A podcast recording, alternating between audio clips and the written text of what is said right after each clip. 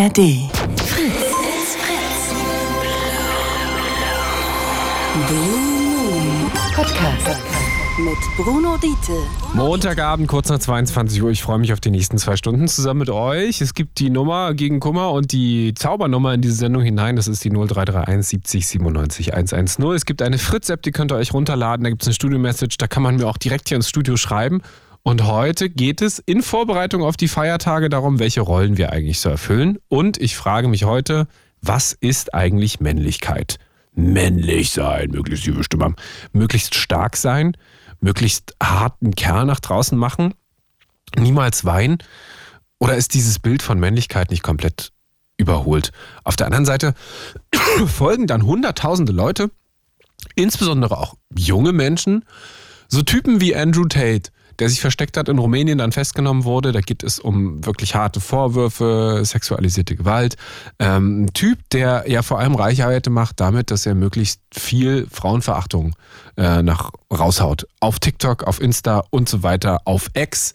Mm, Elon Musk, auch so ein Ding, wo viele Männer, wenn man fragt, ihn als Vorbild nennen, wo man auch sich ein bisschen fragt, na gut, wenn das dein Vorbild von Männlichkeit ist, ähm, lass uns drüber quatschen. Was heißt denn für euch heute Mann sein? Welche männlichen Vorbilder habt ihr? Welches ähm, Rollenverständnis von Männlichkeit wird uns eigentlich so vorgelebt? Also wenn wir uns das mal angucken, so Filme, ähm, welches Rollenverständnis wird uns so im Deutschrap vorgelebt? Was heißt es da, ein Mann zu sein? Muss sich das Bild von Männlichkeit verändern? Tut es das nicht sowieso gerade? Und äh, das ist ja auch eine Sendung für alle heute, deswegen liebe Menschen, die ihr euch nicht als männlich identifiziert, ähm, ruft doch an. Was erwartet ihr denn von Männern? Wie sollen Männer sein? Was bedeutet für euch männlich, wenn ihr selbst nicht männlich seid? Was erwartet ihr von jemandem, ähm, der als Mann unterwegs ist? Und gibt es überhaupt diese toxische Männlichkeit? Ähm, was ist an Männlichkeit vielleicht toxisch? Ist es, warum reagieren da so viele so, ah, toxisch heißt ja irgendwie giftig und dann fühlt man sich gleich angegriffen in seiner Person als Mann sein. Lasst es uns bequatschen unter 0331 70 97 110. Was heißt für euch Mann sein? Was gehört dazu, ein Mann zu sein? Was ist für euch männlich? Wie definiert ihr euch als Mann? Was gehört da an Eigenschaften dazu? Ähm, was gehört da eventuell auch nicht dazu? Was erwartet ihr von euch selbst als Mann? Ähm, und vielleicht gibt es ja auch Personen, von denen ihr sagt, die sind für mich ein absolutes Vorbild als Mann. Andere Männer. Vorbildfunktionen. Wer war das bei euch? Meldet euch 0331 70 97 110 Studio-Message über die Fritz-App. Was ist eigentlich Mannsein heute? Und wer ist das? Ein Mann. Was ist das? Also biologisch kann man das ja relativ klar sagen. Bei allem anderen hört es dann schon irgendwie auf. Ich habe mir ein bisschen Hilfe geholt für heute Abend, was euch natürlich nicht davon befreit anzurufen. 0331 70 97 110 Studio Messages über die Fritz-App, denn wir haben noch jemanden äh, hier in der Leitung. Es ist ein, ein Männerforscher sozusagen. Ein, ein Männerforscher. Ähm, Christoph May, hallo. Hi, ich grüße dich, Bruno. Hi, wie geht's? Christoph, du bist selbst, nennt sich selbst Männerforscher. Das kann man nicht unbedingt studieren. Äh, du hast andere Dinge studiert. Sag mal, warum du irgendwann in diesen Bereich vorgedrungen bist und jetzt sagst von dir, ich bin jetzt Männerforscher. Mm, na, weil ich selbst 30 Jahre lang nicht, ja, nicht gesehen, nicht bemerkt habe, dass ich, dass ich in männlichen Monokulturen, männlich dominierten Umgebungen aufgewachsen bin, ähm, weil es einfach, ja, weil ich als privilegierter Cis-Mann im Grunde ähm, ähm nicht gesehen habe, wie, ja, einfach mich nicht mit Flinter-Perspektiven, mit weiblichen und queeren Perspektiven auseinandergesetzt äh, habe und nur mit Männern zu tun hatte. Sowohl mein Medienkonsum, mein Studium, ich habe Literaturwissenschaften studiert, da war der Literaturkanon sehr männlich, alte Geschichte studiert, da war alles männlich, die alten Kriege. Äh, antiken Kriegen, Heldensagen und so weiter. Im Kino. Ich war in der Berliner Graffiti-Szene aktiv, ähm, ähm, zehn Jahre, sehr, sehr männlich, 95 Prozent Männer, hat sich bis heute auch nicht viel getan.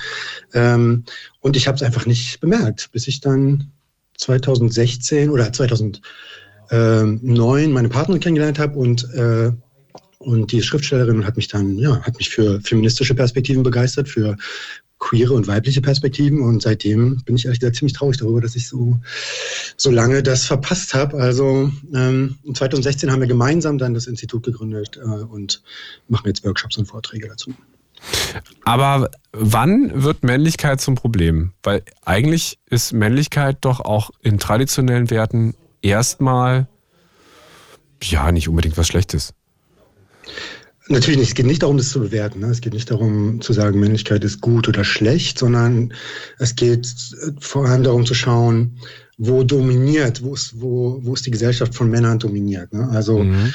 ähm, du hast schon den Begriff von der toxischen Männlichkeit äh, gebracht. Der macht seit 2017, seit der MeToo-Debatte groß die Runde und ähm, ja, man kann einfach durchzählen. Ne? Die meisten Männer glauben, wir hätten schon faktische Gleichstellung, nach dem Gesetz sind wir alle gleichgestellt, aber äh, von der UNO zum Beispiel ähm, von der UN Women, da heißt es, äh, statistisch wird es hier noch 300 Jahre dauern. Ich meine, wir haben einen traditionellen Backlash, über den wir heute sicher viel reden werden.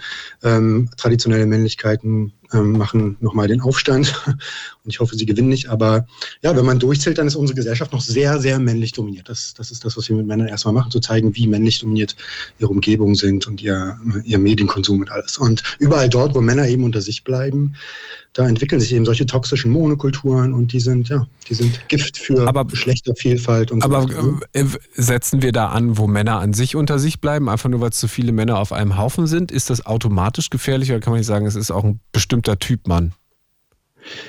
Ich würde nicht von Typen sagen. Ich würde sagen, dass wir alle, ähm, dass wir alle ähm, davon profitieren, von einer männlich dominierten Gesellschaft und wir das, das Fundament für, für Männerbünde äh, ist, ist ja die Abwehr von, von queeren und von, von queeren Menschen und von Frauen und von Flinterpersonen. Das heißt, äh, wir, unsere Identität äh, ist ohne, unsere männliche Identität ist ohne diese Abwehr von Frauen gar nicht zu denken. Und dieser riesen Abwehrstrategiekatalog, äh, äh, den viele Männer einfach unbewusst oder bewusst mehr oder weniger reproduzieren, von Sexismus, über Femizide, wenn es extrem wird, bis hin zu Mansplaining, die ganzen Gesprächsstrategien. Das sorgt, wir sorgen schon kontinuierlich dafür, dass wir, dass die anderen nicht teilhaben dürfen. Und das ist das große Problem. Also, ja, ähm, wir, dass das größte Problem ist, dass wir uns nicht mit der Lebensrealität von Frauen und queeren Menschen auseinandersetzen. Sagt Christoph May, der ist Männerforscher und ist heute mit am Start hier im Blue Moon und ihr könnt mit ihm diskutieren und mit uns und äh, mit mir unter 0331 70 97 110. Was ist denn für euch männlich? Was wollt ihr als Mann sein? Wer wollt ihr als Mann, als äh, männliche Person sein? Was wollt ihr nach außen ausstrahlen? Ist es äh, Stärke? Ist es emotional unerschütterlich zu sein?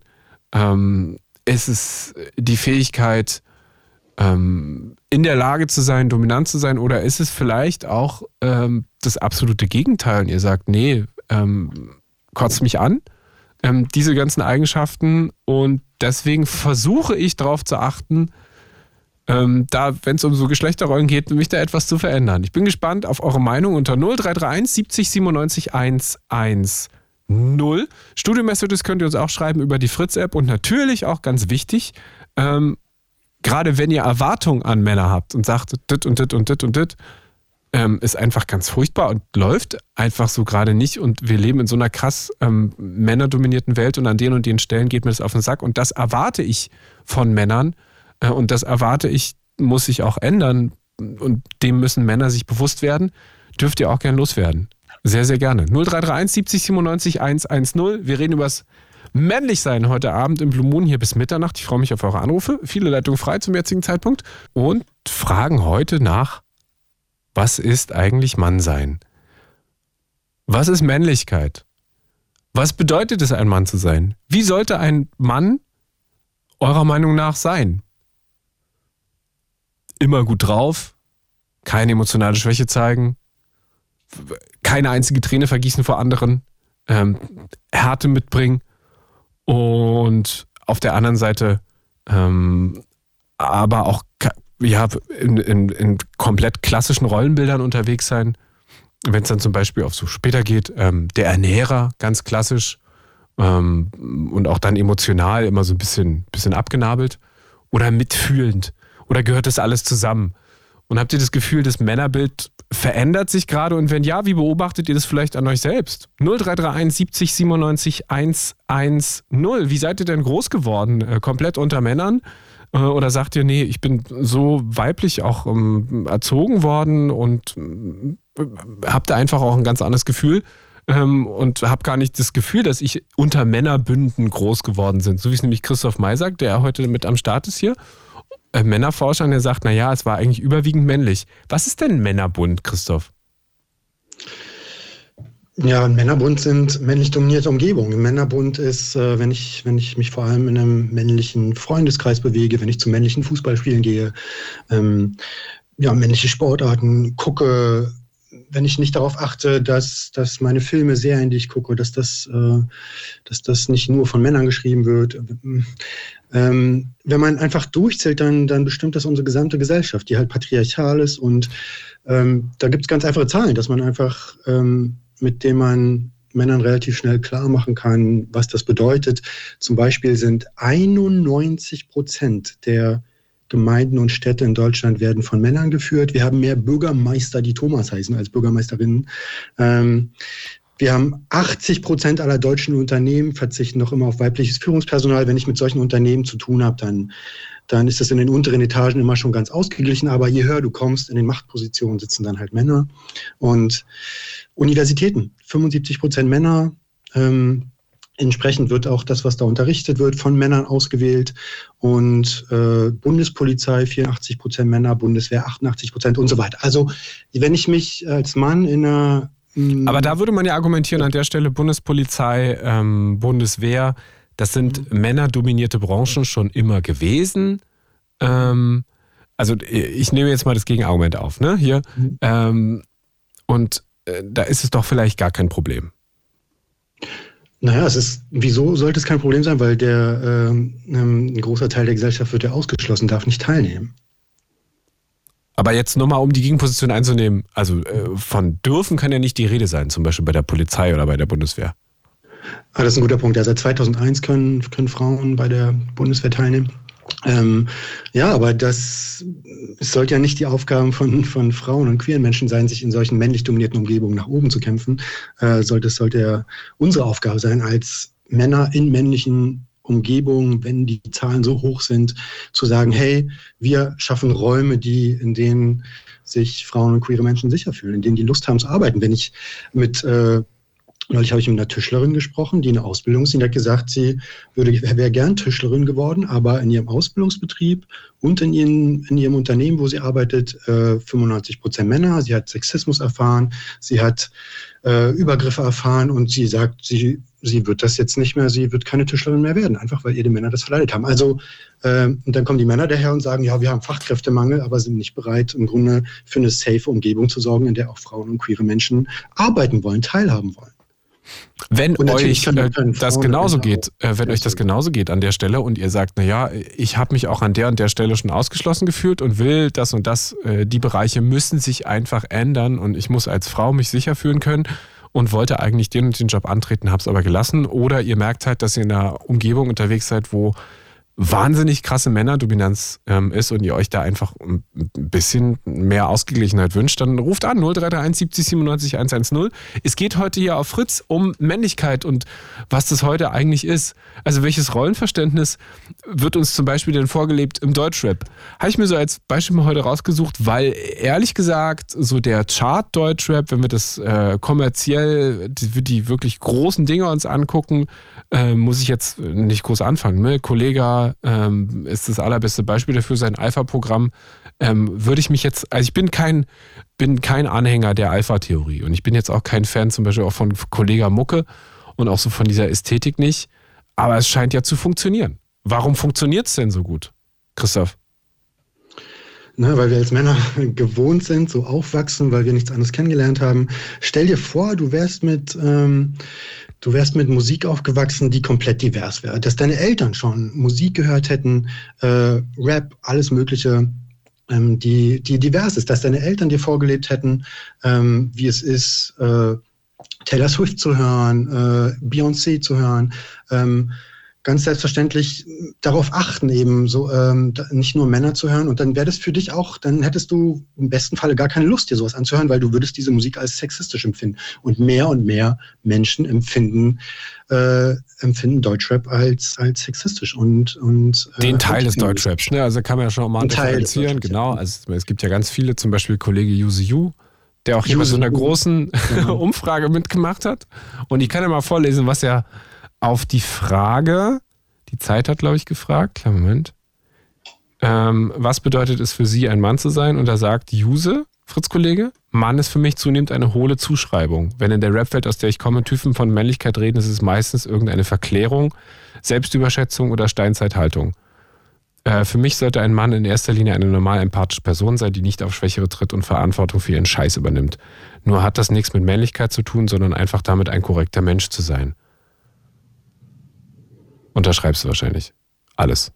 Unterschreibe ich komplett. Ähm, Männer müssen, ja, Männer müssen emotionaler werden. Männer müssen eine ausdifferenzierte Gefühlssprache entwickeln und einfach, äh, ja, es sollte kein Problem sein für Männer, über ihre Wünsche und Sorgen zu sprechen. Und dann, das wären ja auch die viel interessanteren Drehbücher. Ne? Wir sind ja, oder, oder ähm, Songtexte. Wir sind leider alle nicht mit Männern aufgewachsen. Ich weiß nicht, ob dir ein paar einfallen, aber ähm, die uns gezeigt hätten, wie man Konflikte im Gespräch löst. Stattdessen sind wir alle mit Männern aufgewachsen, die sofort in die Abwehr gehen, in den Kampf, die nie da waren. Ich, ich will, wir werden heute viel über Väter sprechen, denke ich mal, aber auch, ja, wir sind es alle nicht gewohnt mit emotional integren, präsenten Vätern. Ähm, ähm, aufgewachsen zu sein, geprägt, von denen geprägt worden zu sein. Also äh, die uns gezeigt hätten, wie man 100% die Haus- und Sorgearbeit schmeißt. Und darüber hätte ich gerne Rapper, die darüber rappen, wie es ist, in die Erziehung zu gehen, wie es ist, die Kinder zu erzählen, die die, die Karriere der Partnerin zu unterstützen und so weiter, die in Teilzeit gehen. Aber das, Christoph, das ist ja, also das, das ist ja,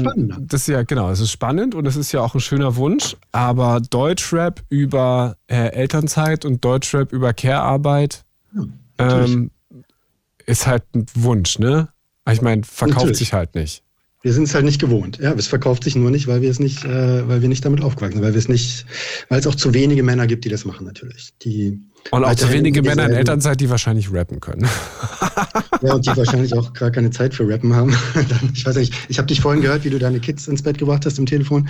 Ähm, wie kriegst du das überall mit deinem, mit, mit dem Nachtjob und den Kindern? Wie, wie präsent bist du selber als Vater? Äh, wenig schlafen ist die Lösung. Ja, wenig schlafen ist immer die Lösung. aber, aber du nimmst teil wahrscheinlich. Bist du in Elternzeit gegangen? Darf ich fragen, wie viele Monate du genommen hast? Ähm, ich komme gerade schon mit den Monaten durcheinander. Aber ich glaube, beim ersten waren es vier. Mhm. Und grundsätzlich ist es aber so, dass ich auch ähm, bei weitem jetzt keine, nicht so eine klassisch volle Stelle arbeite, aber das ist ja hier Radiojob, mhm. ne? Radiojob und da arbeitet man immer so ein bisschen zu so unnormalen Zeiten. Also bis tagsüber oft viel zu Hause, ähm, und viel mehr als wenn man jetzt im normalen Job arbeitet, aber arbeitest halt zu Unzeiten.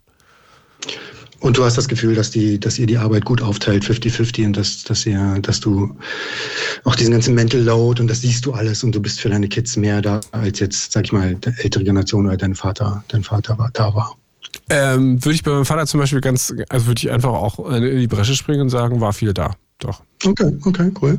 Ja, also würde schon sagen. 0331 70 97 110. Das äh, soll ja nicht äh, quasi das Gespräch zwischen uns beiden bleiben, sondern natürlich auch mit euch. Lasst uns über Männlichkeit quatschen. Ähm, wie war es denn? Was hat euch euer Vater so vorgelebt für ein Männlichkeitsbild? Habt ihr das Gefühl, es war korrekt? Könnt ihr auch sagen, der hat sich viel um euch gekümmert, ist ein Vorbild für euch? Ähm, wie wird euch Männlichkeit vorgelebt in der Mucke, die ihr hört, in den Filmen, die ihr guckt?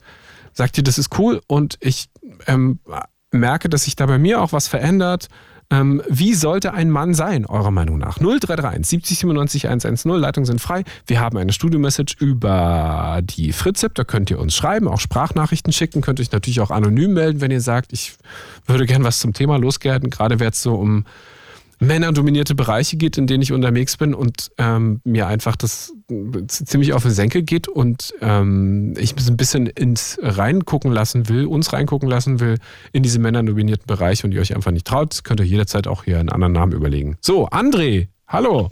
Einen wunderschönen guten Abend. André aus Brandenburg-Havel, hallo. Hallo. So, was muss ein Mann können, haben, sein, wie? Ja, also äh, ich, ich, kann ja nur sagen, wie ich mir einen tollen Mann vorstellen würde. Mhm, bist also, du einer? Bist du ein toller Mann? Ich hoffe. Ja, und bist wie? Ja, also ich versuche mit Menschen viel zu reden, auf Menschen zuzugehen, offen zu sein. Mhm. Und was würdest du von anderen erwarten? Was bedeutet bei denen Mann sein? Was würdest du von denen so für Eigenschaften erwarten? Also grundsätzlich finde ich erstmal, äh, ist es ja immer von dem Gegenüber auch so ein bisschen an, abhängig. Also man, der Mann sollte auf jeden Fall interessant für den Gegenüber sein und kann natürlich sich dann in vielen Sachen auswirken. Also für mich zum Beispiel hat ein toller Mann eine Hammerstimme, so wie Stammhörer Frank. Mhm. Ja. ja. und wo ich, äh, sag mal, erwachsen geworden bin, ich hatte mal ein Vorbild, äh, Tom Selleck, falls er den kennt. Der sagt mir ehrlich gesagt nichts. Mit dem Bart. Genau, der hat äh, Magnum gespielt, hat einen tollen Ferrari mhm. gefahren, hatte Hawaii-Hemden an, wurde von Frauen umschwärmt. Aber das ist ja relativ, also genau, Tom Selleck ist ja quasi dann ein Inbegriff von Filmmann, sozusagen. Ja, ja. Hast du auch einen starken Bart? Ja, ich bin auch, ja, also ich rasiere mich regelmäßig, sonst hätte ich einen starken Bart, ja. Aber so ein paar Haare auf der Brust, so, wo man sich an, anlehnen kann, also ich finde, das gehört dazu. Ja. Aber als Mann sollte man halt auch seine Ecken und Kanten haben, ja. Hm, was sind diese Ecken und Kanten?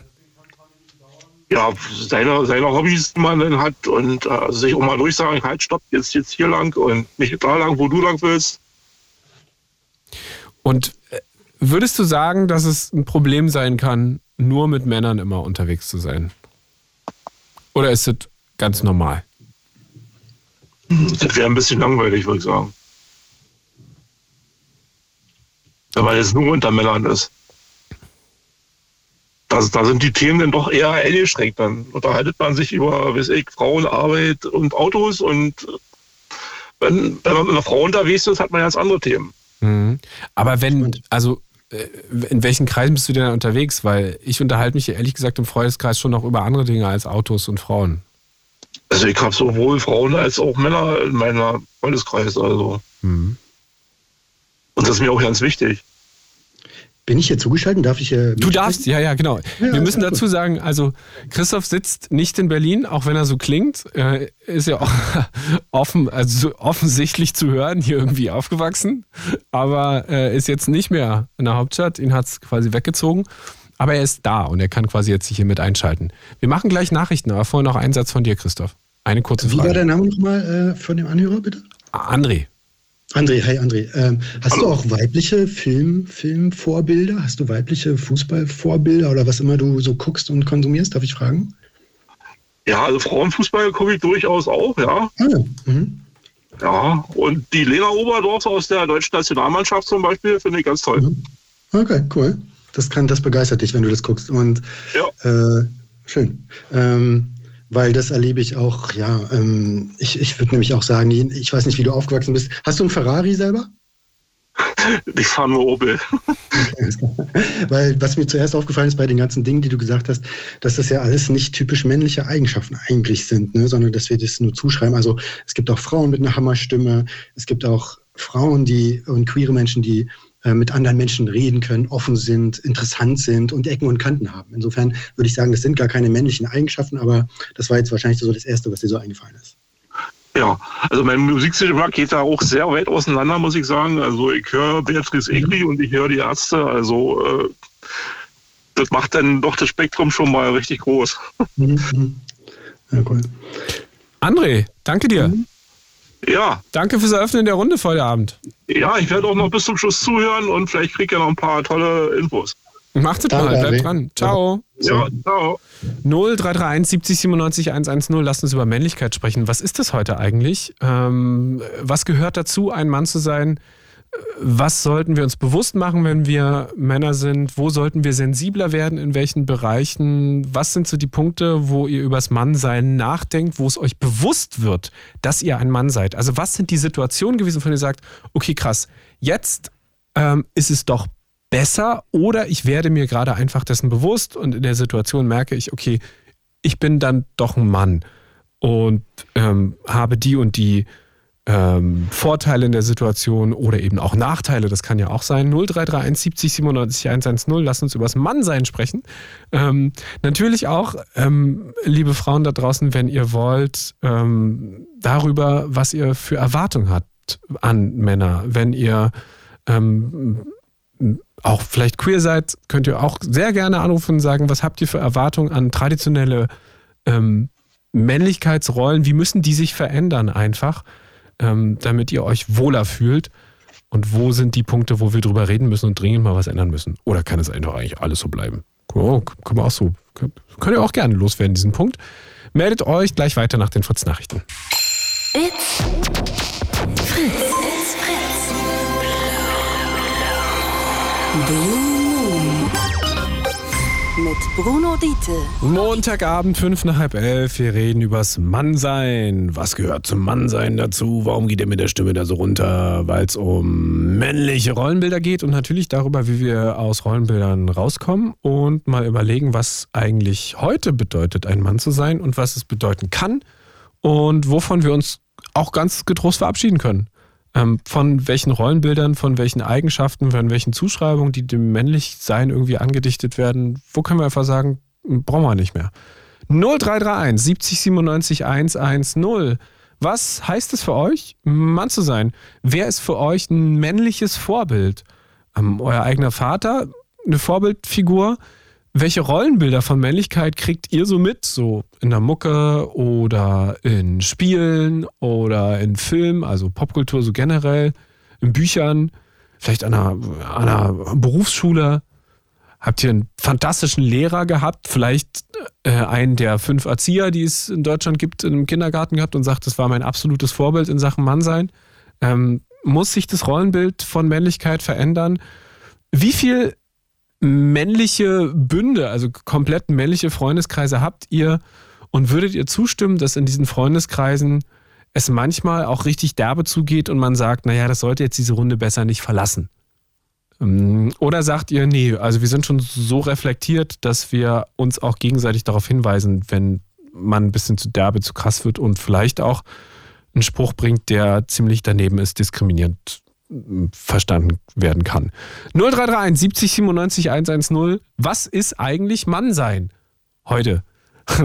Lasst uns quatschen und wir haben auch immer noch äh, mit dabei Christoph May als Männerforscher. Hi. Jetzt hat sich gemeldet aus Chemnitz. Liebe Grüße nach Karl-Marx-Stadt. Hallo Vincent. Hallo.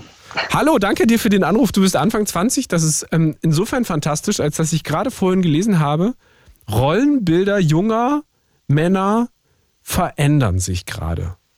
Also es gab diese eine ganz komische Umfrage äh, von Plan International, die lassen wir mal raus. Da ging es so ein bisschen darum, dass, dass die, die so traditionell sind wie nie. Aber bei dir ähm, heißt Mann sein was? Was ist das, Mann sein?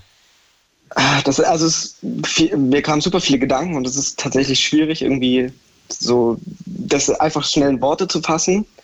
Ähm, mir kamen halt sofort irgendwie Privilegien, die ich als Mann oder männlich gelesene Person einfach habe in den Kopf.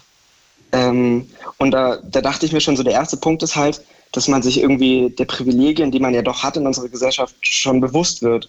Und die als Mann auch irgendwie, ja, also nicht wertschätzt, weil es ist schlimm, dass es die nur für Männer gibt, aber dass man sich denen bewusst wird, weil nur so kann man ja irgendwie verstehen, wie es Leuten geht, die es vielleicht nicht haben.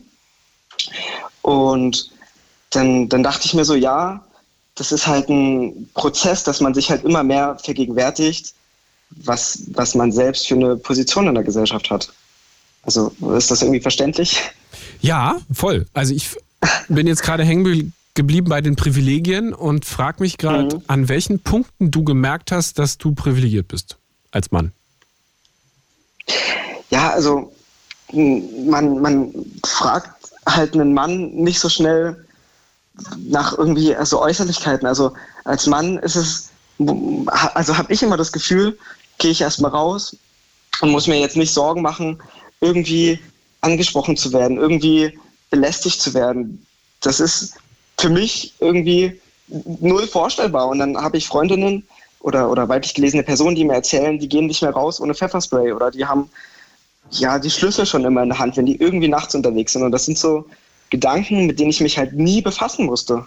Auch wenn ich jetzt selber nicht der stärkste, größte Mensch bin, aber so eine Angst hatte ich einfach noch nie. Und das ist einfach, ja, weiß ich, wenn ich mir das bewusst mache, ist das schon irgendwie krass zu wissen.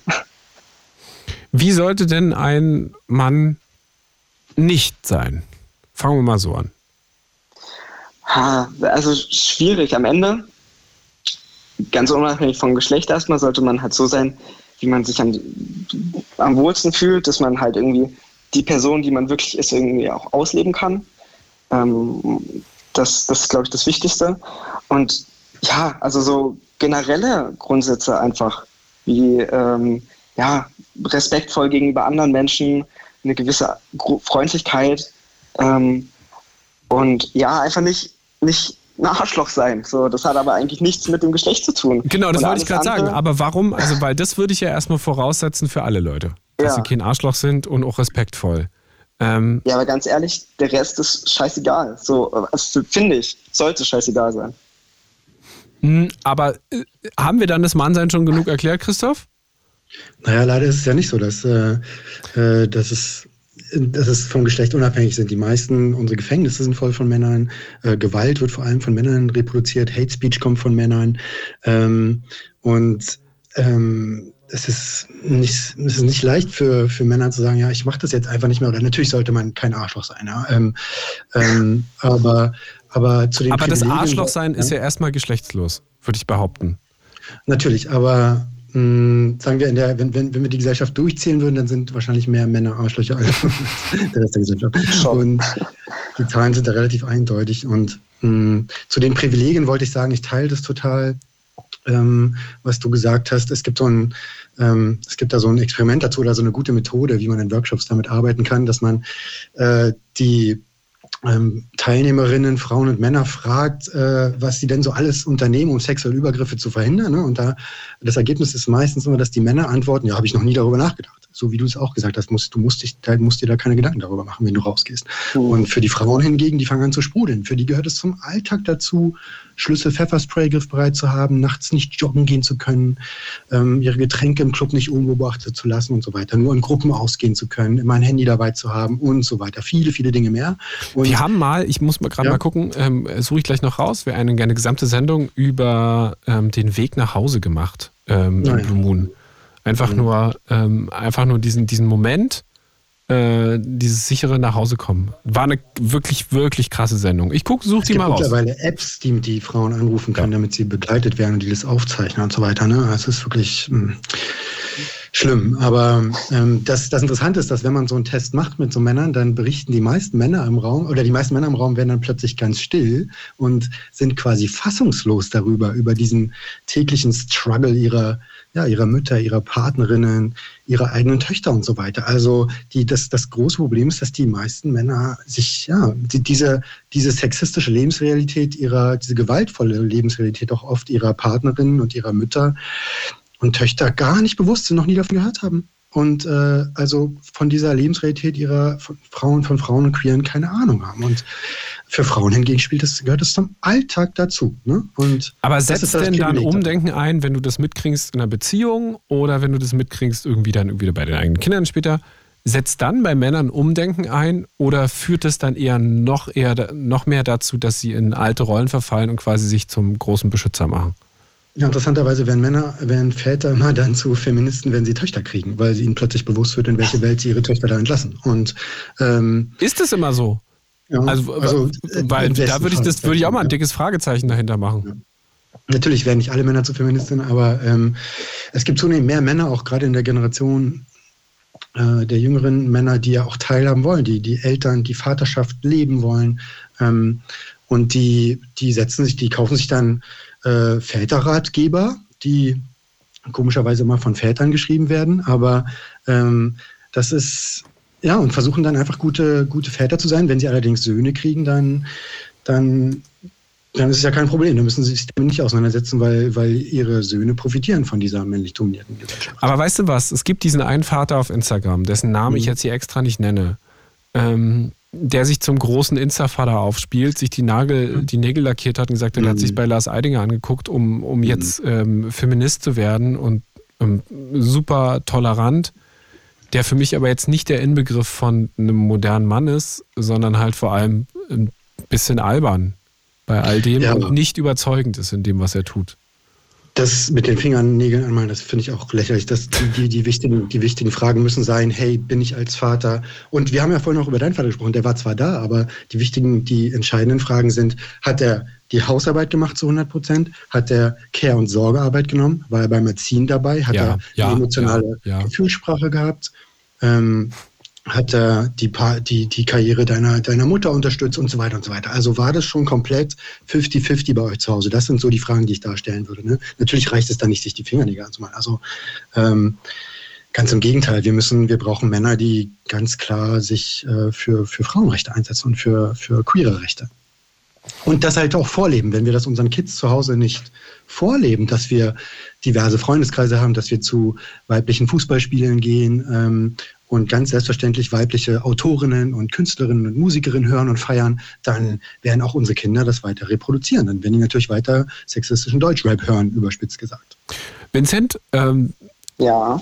Sag mal, was sind denn die letzten Situationen gewesen, jetzt abgesehen von diesem Moment, wo du dir gedacht hast, okay, ich muss halt nicht darauf achten, wenn ich rausgehe, ähm, über Mittel und Wege auf mich körperlich aufzupassen, auf dem Nachhauseweg oder nachts, wenn es dunkel ist, irgendwo hinzulaufen, eben weil ich ein Mann bin. Gibt es auch andere Situationen, von denen du weißt und an die dich erinnern kannst, wo du gesagt hast, okay, ich bin halt ein Mann in der Situation?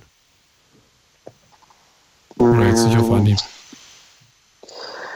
Schwierig, also weil ich bin da, glaube ich, auch ganz glücklich mit, mit Freundeskreisen und beim generellen Umfeld, dass das irgendwie nicht so die Rolle spielt. Aber woran liegt es Ähm, dann? Also wie muss das Umfeld gemacht sein dafür, dass man da ähm, anders geprägt ist, wird, wurde? Also ich denke, ganz, ganz klar, äh, die, die Jugend, ähm, da wird man halt geprägt und da hat man die Einflüsse, die einen auch später irgendwie ausmachen. Also ich merke jetzt, also ich selber entwickle mich definitiv immer noch weiter und Ja, du bist merk so- 23, ich hoffe. Genau. nee, aber so, also da kommt jetzt, dass ich mich auch mal traue, irgendwie Ohrringe zu tragen oder so. Das, das kommt halt mit der Zeit, aber du hast halt diesen Grund, Grundstein in deiner Kindheit, in deiner Jugend gesetzt. Ähm, einfach, in, indem du irgendwie, wie, wie ihr schon gesagt habt, einen diversen Freundeskreis ha habt, in dem irgendwie man, ja, ich denke auch einfach dadurch, dass mir Freundinnen äh, gesagt haben, wie es denen geht, was die für Probleme haben, und, und ich die vielleicht auch mir angehört habe. Solche Sachen sind halt wichtig, damit man sich irgendwie weiterentwickeln kann, damit man dazulernt.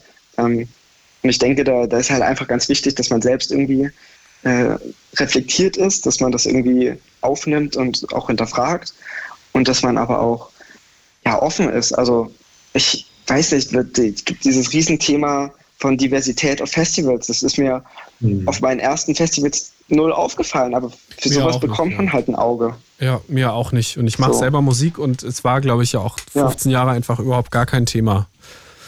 Nee. Und jetzt schaue ich mir ein Festival veröffentlicht, adventskalendermäßig Acts. Und nach, am 15. Dezember ist immer noch nur eine, ein Flinter-Eck dabei. Und sowas fällt mir halt jetzt auf. Das hätte ich früher nie bewusst wahrgenommen, zum Beispiel. Wir reden seit Jahren immer wieder, jedes Jahr darüber, warum Festivals äh, männlich dominierte Lineups haben. Jedes Mal wieder. Und äh, warum verändert sich das so langsam? Weil, weil ja, wenn ich mit, ähm, wenn ich mit äh, solchen Berufen zu tun habe, dann, dann stehe ich vor Männern, die, die, die fürs Booking verantwortlich sind. Und ich habe zehn Jahre lang im Berghain gearbeitet zum Beispiel.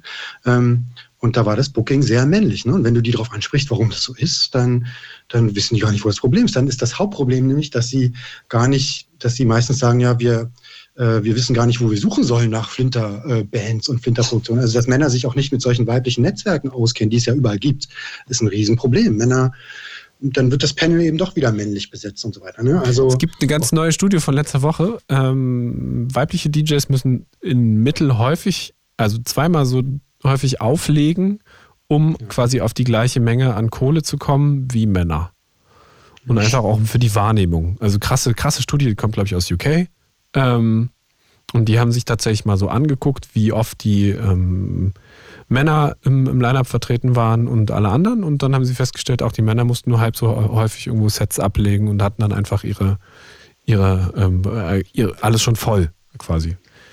Das es gibt noch krassere Zahlen dazu. Es gibt, ähm, es gibt eine Zahl, die sagt, dass die internationale Musikindustrie weltweit zu 95 Prozent bei den Produzentinnen zu 95 Prozent äh, das Geld von Männern zu in männliche Projekte fließt. Und äh, das sind die, das sind die Hausnummern, mit denen wir hier zu tun haben. Und das ist der Grund, warum das ist das größte Privileg, dass Männer sich Männerjobs zuwerfen und schieben, weil sie nichts anderes kennengelernt haben. Auch, ne? Aber Vincent, Christoph, da muss ich auch mal einhaken und sagen, wenn ich mir angucke, aktuelle Popkultur, wer sind denn die großen Namen, die gerade international erfolgreich sind? Taylor Swift. Taylor Swift, Dua Lipa, Beyoncé. Das sind die Namen, über die am Ende des Jahres so ziemlich alle reden. Das ja, sind alles Frauen, die sich vorne hinstellen und sagen, ich gehe mit einer ganz bewusst feministischen Haltung hier nach vorne. Und jetzt ist aber Vincent. Aber, ja, also da, da muss ich einlenken. Zum Beispiel, also ich bin jetzt nicht der große Pop-Fan, war ich noch nie, wird auch nicht mehr werden. Aber zum Beispiel Dua Lipa mag ich einfach, die Musik gefällt mir. Olivia Rodrigo gefällt mir. Ja, auch und stark, ja. Das, ja, das, das Erste, was ich so, wenn ich das irgendwie ja, wenn ich in der Heimat bei meinen Eltern bin, auf dem Dorf und das irgendwie da in einem Fußballverein mal droppe, dann kommt halt der erste Kommentar, also entweder die kennen die überhaupt nicht oder es kommt halt ein Kommentar wie, ja, die sehen schon geil aus oder so. Und das ist halt das, was ich mir oft dann anhören kann, wo ich mir denke, so, ja, nee, es geht um die Musik und nicht äh, der Mensch reduziert aufs Äußere. Und aber oftmals habe ich erlebt, dass ich sowas zurückkriege und dann, dann ja, dann wird halt die Haltung, die diese KünstlerInnen haben, ja auch ignoriert. Einfach.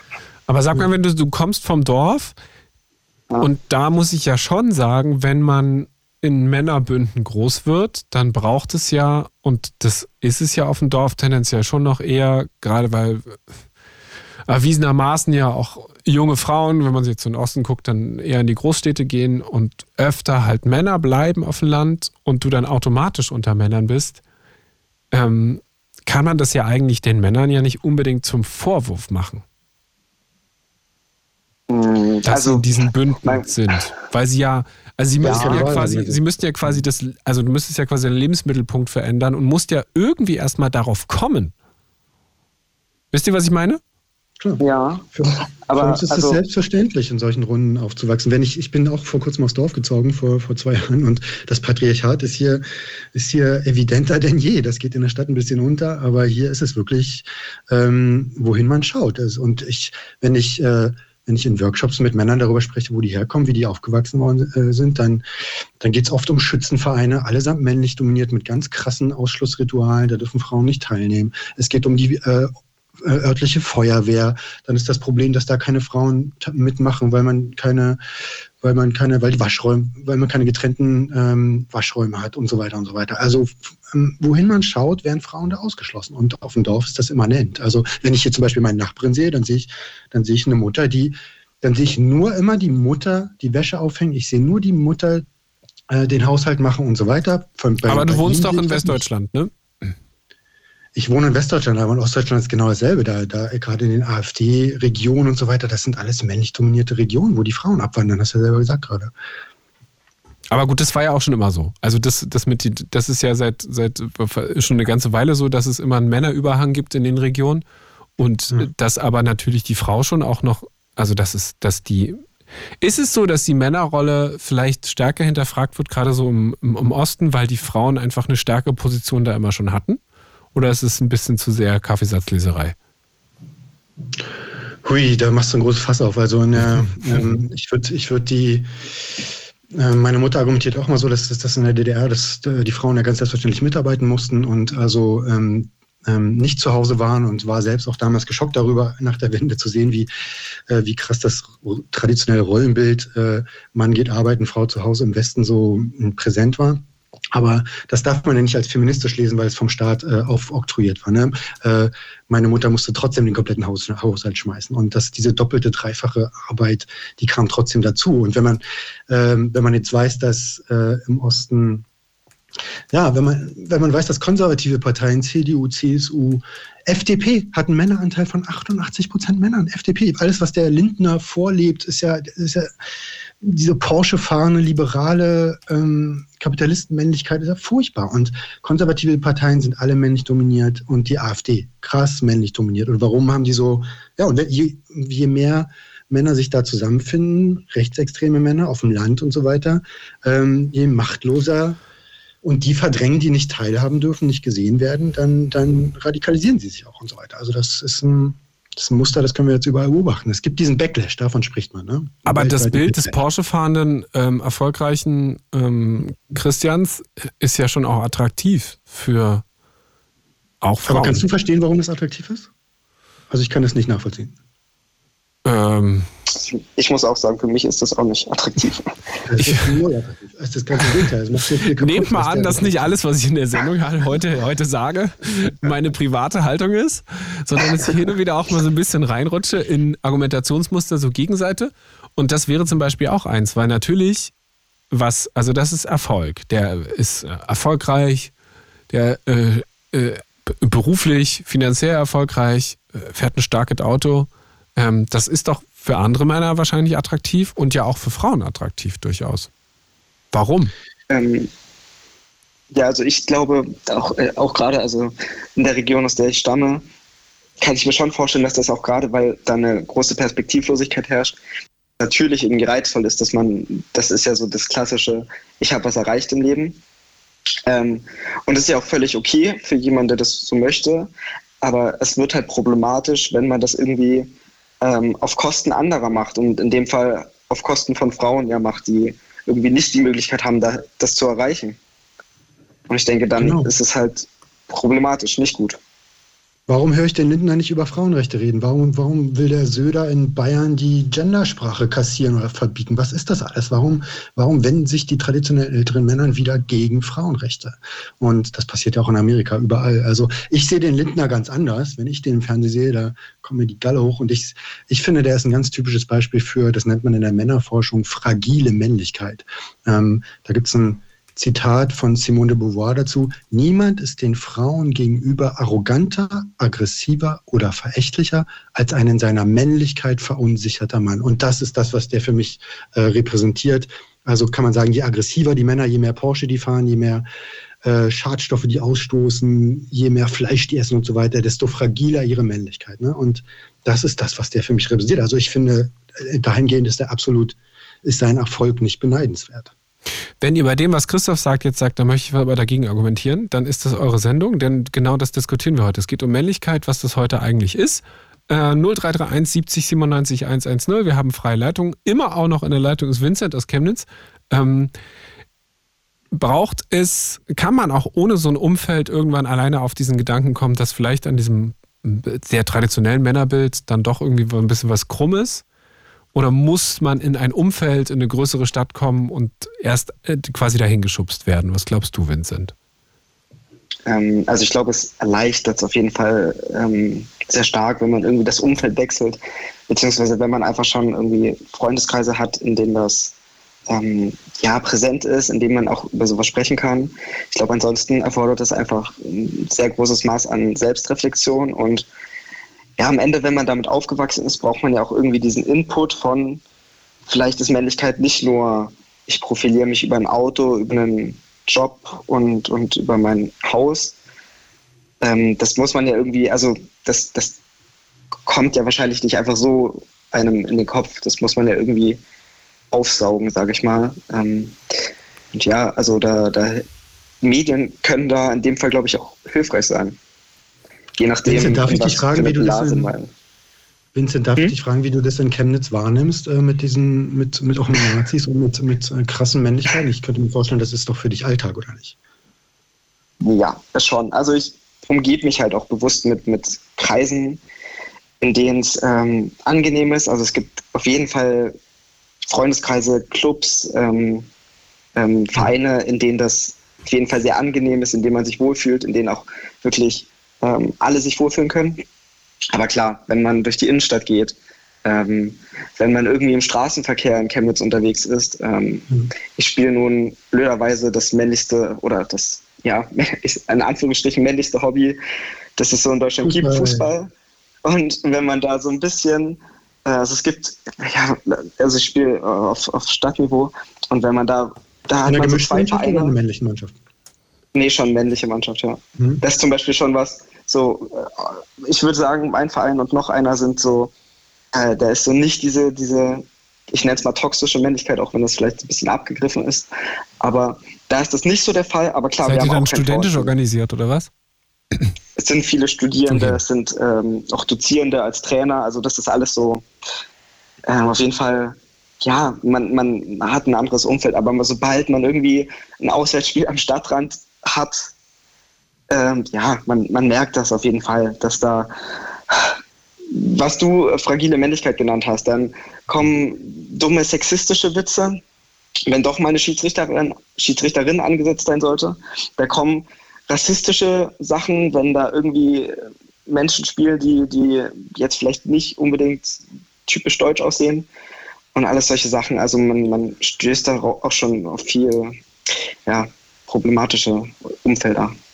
Auch die Ultrakultur ist ja sehr männlich. Ne? Also die, ich, meiner, meiner nach, äh, Wissens nach ist die Ultrakultur äh, links und die Rechten, wie heißen die nochmal? Ähm, Huls. Die Hult, das sind die Rechten, genau. Ist das in, das ist doch in Chemnitz. Ich komme aus Cottbus übrigens, Energie Cottbus. Ja, das mhm. ja. ja. Und in Chemnitz wahrscheinlich ähnlich, ne? Dann, dann hast du da die Schlägereien wahrscheinlich direkt vorher.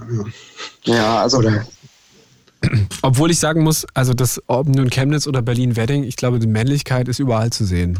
Ähm, hm, ich sehe auch sehr viel Männlichkeit auf der Straße in Form von Autos. Ja. Da bringst du es eigentlich auf den Punkt, weil, weil, ja, weil alles, was die Welt gerade voranbringen würde, so Klimaschutz. Äh, Aber ich, ja, ich frage mich manchmal, was ist das für eine Leerstelle? Also was, wenn du, und da da ist dann auch die Frage an euch da draußen unter 0331 70 97 110. Also es ist ja äh, vor allem, wenn du dir eine krasse Karre kaufst, ähm, damit dann durch die Stadt heizt, ob es nun Berlin oder Chemnitz ist ähm, oder eben Cottbus, wo auch immer. Das ist ja, also äh, was, was kompensiert man denn damit? Fies gefragt.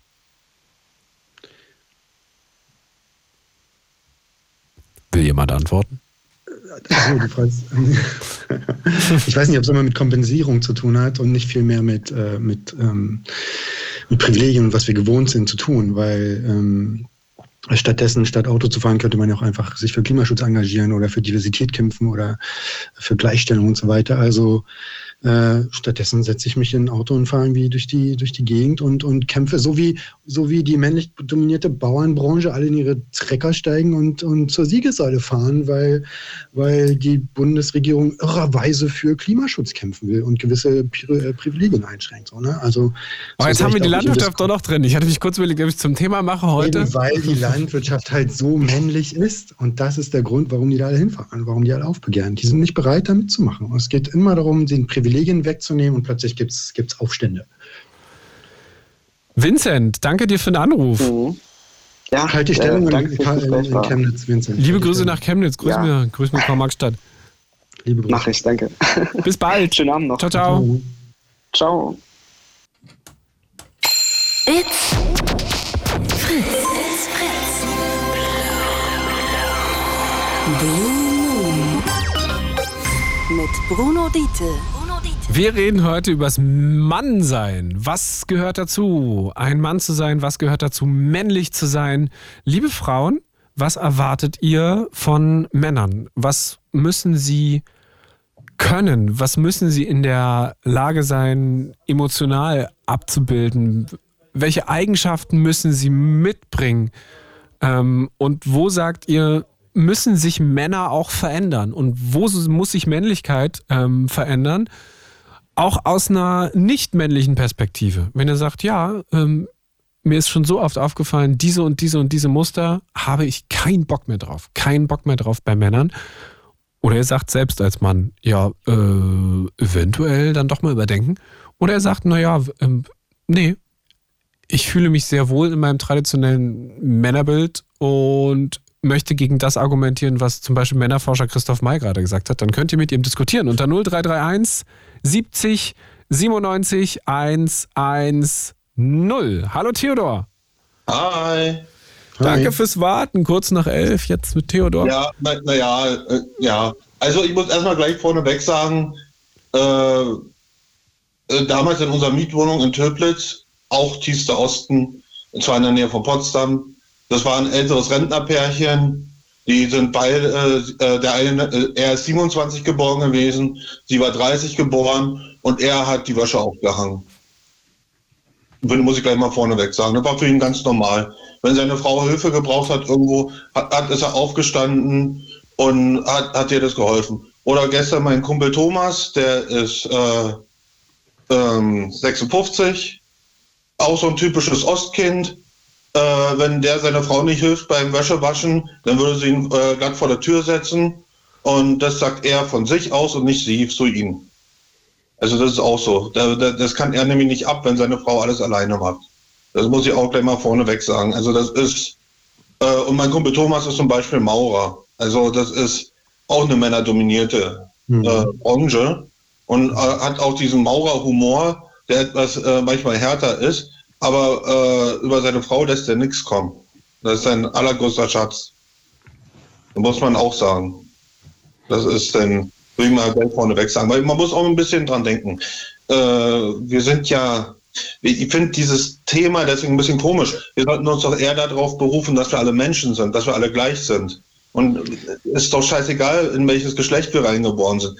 Und diese Männerrolle, die wir jetzt definieren dadurch, die ist ja auch wieder, die, wir machen uns unseren eigenen Feind sozusagen. Wir machen unsere eigene toxische Männlichkeit in meinen Augen dadurch. Weil wir eine Männerrolle machen, die es ja künstlich nicht gibt. Eigentlich sollten wir doch nur nach Qualifikationen uns unterscheiden. Aber es gibt ja eine Männerrolle. Und ja, vielleicht gehört ja, ja dazu, klar, dass man über die Männerrolle, wie sie ist, spricht. Weil wir sie künstlich uns erschaffen. Weil wir, weil wir meinen, dass es so ist. Ich zum Beispiel äh, bin gelernter Einzelhandelskaufmann für Lebensmittel. Meine Schwester ist Zerspannungsmechanikerin mhm. äh, im Bereich Drehtechnik. Die ist äh, Metallbauerin. Ich bin in der Frauendomäne, habe ich mein, mein, mein, meine, äh, meine äh, Fersengeld gekriegt und sie in der Männerdomäne ich habe unter Frauen viel gearbeitet. Ich schätze es auch sehr, weil ich habe immer super äh, Mädels in, in, der Regel um mir herum gehabt, die immer sehr lieb waren, sehr nett waren. Äh, aber ich hatte auch manche, die nicht in Ordnung waren. Aber das ist ja, wir sind halt Menschen. Manche sind halt nicht in Ordnung von uns Menschen. Das muss man wirklich sagen. Aber meine Schwester zum Beispiel, äh, die, ist, die wird immer das Prinzesschen genannt auf der Arbeit, nicht negativ gemeint weil sie alle to äh, sie toll finden. Also sie sehen sie alle, äh, also die Älteren, als ihr Kind. Da ist ja gleich die Tochter sozusagen und die Arbeitskollegen, die Männer in ihrem Alter, da muss er, äh, ähm, die respektieren sie durch ihre Leistung, die sie bringt. Und so sollte es ja auch sein, weil wir sollten eigentlich nur nach Leistung diskriminieren und nicht nach, nach Geschlecht oder, oder Sexualität oder Religion, das macht ja alles keinen Sinn. Wir sollten eigentlich nur nach Leistung äh, diskriminieren. Das wäre toll, wenn das so wäre, aber darf ich da kurz mal einhaken? Ja, ähm, na, klar, na klar.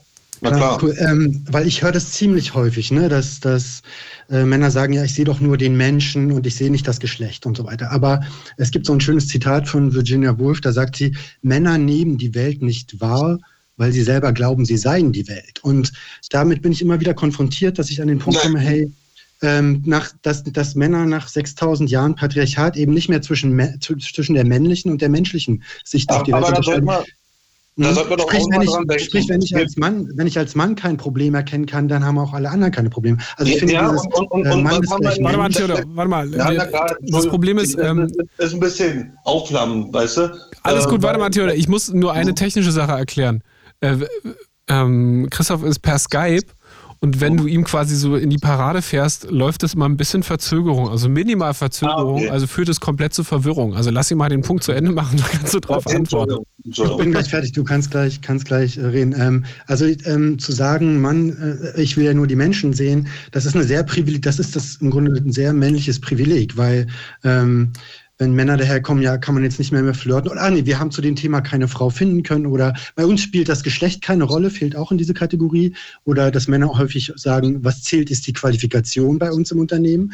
Und dann mein Top-Favorit ist auch, also dass Frauen bei uns im Unternehmen diskriminiert werden, das habe ich hier noch nie erlebt, das kann ich mir gar nicht vorstellen. Ne? Also dass für Männer diese Realität von Frauen so unsichtbar sind, das ist auch, und dann zu sagen, ja, ich sehe doch nur alle Menschen, ist halt nicht die Wahrheit, weil in die Zahlen, du, du, du sagst zwar, du hast zwar ein paar persönliche Beispiele genannt, aber das Problem ist, äh, nur weil uns ein paar persönliche Beispiele auf äh, einfallen, wo der, wo der Mann im Haushalt mal die Wäsche aufhängt und so weiter, äh, oder wo Männer gut mit Frauen können und so weiter, die Zahlen die Zahlen gesamtgesellschaftlich sprechen eine ganz andere Sprache. De facto nehmen nicht mal 2,5 Prozent aller Väter in Deutschland mehr als zwölf Monate Elternzeit. Wenn du einen Vater mhm. auf, dem, auf der Straße siehst mit einem Kind im Arm, dann ist statistisch Sonntag. De facto nehmen Väter nach wie vor nicht an der Erziehungsarbeit teil. Und wenn sie teilnehmen, dann nehmen sie drei Monate und fahren mit den Kids in die Bretagne in die Ferien.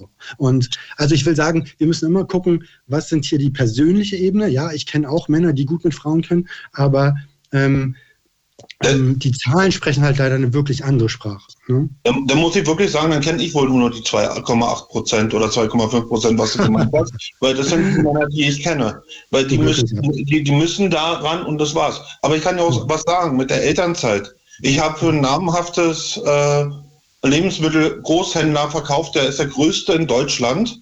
Und der hat äh, die Männer komisch angeguckt, wenn sie gesagt haben, ich will für mein Kind äh, Elternzeit nehmen. Danach wurden sie so mhm. angeguckt und wurde gefragt, willst du denn keine Karriere mehr machen? Das war die Antwort von den größten Lebensmittelverkäufer, das größte Handelsunternehmen in Deutschland, was Lebensmittel verkauft.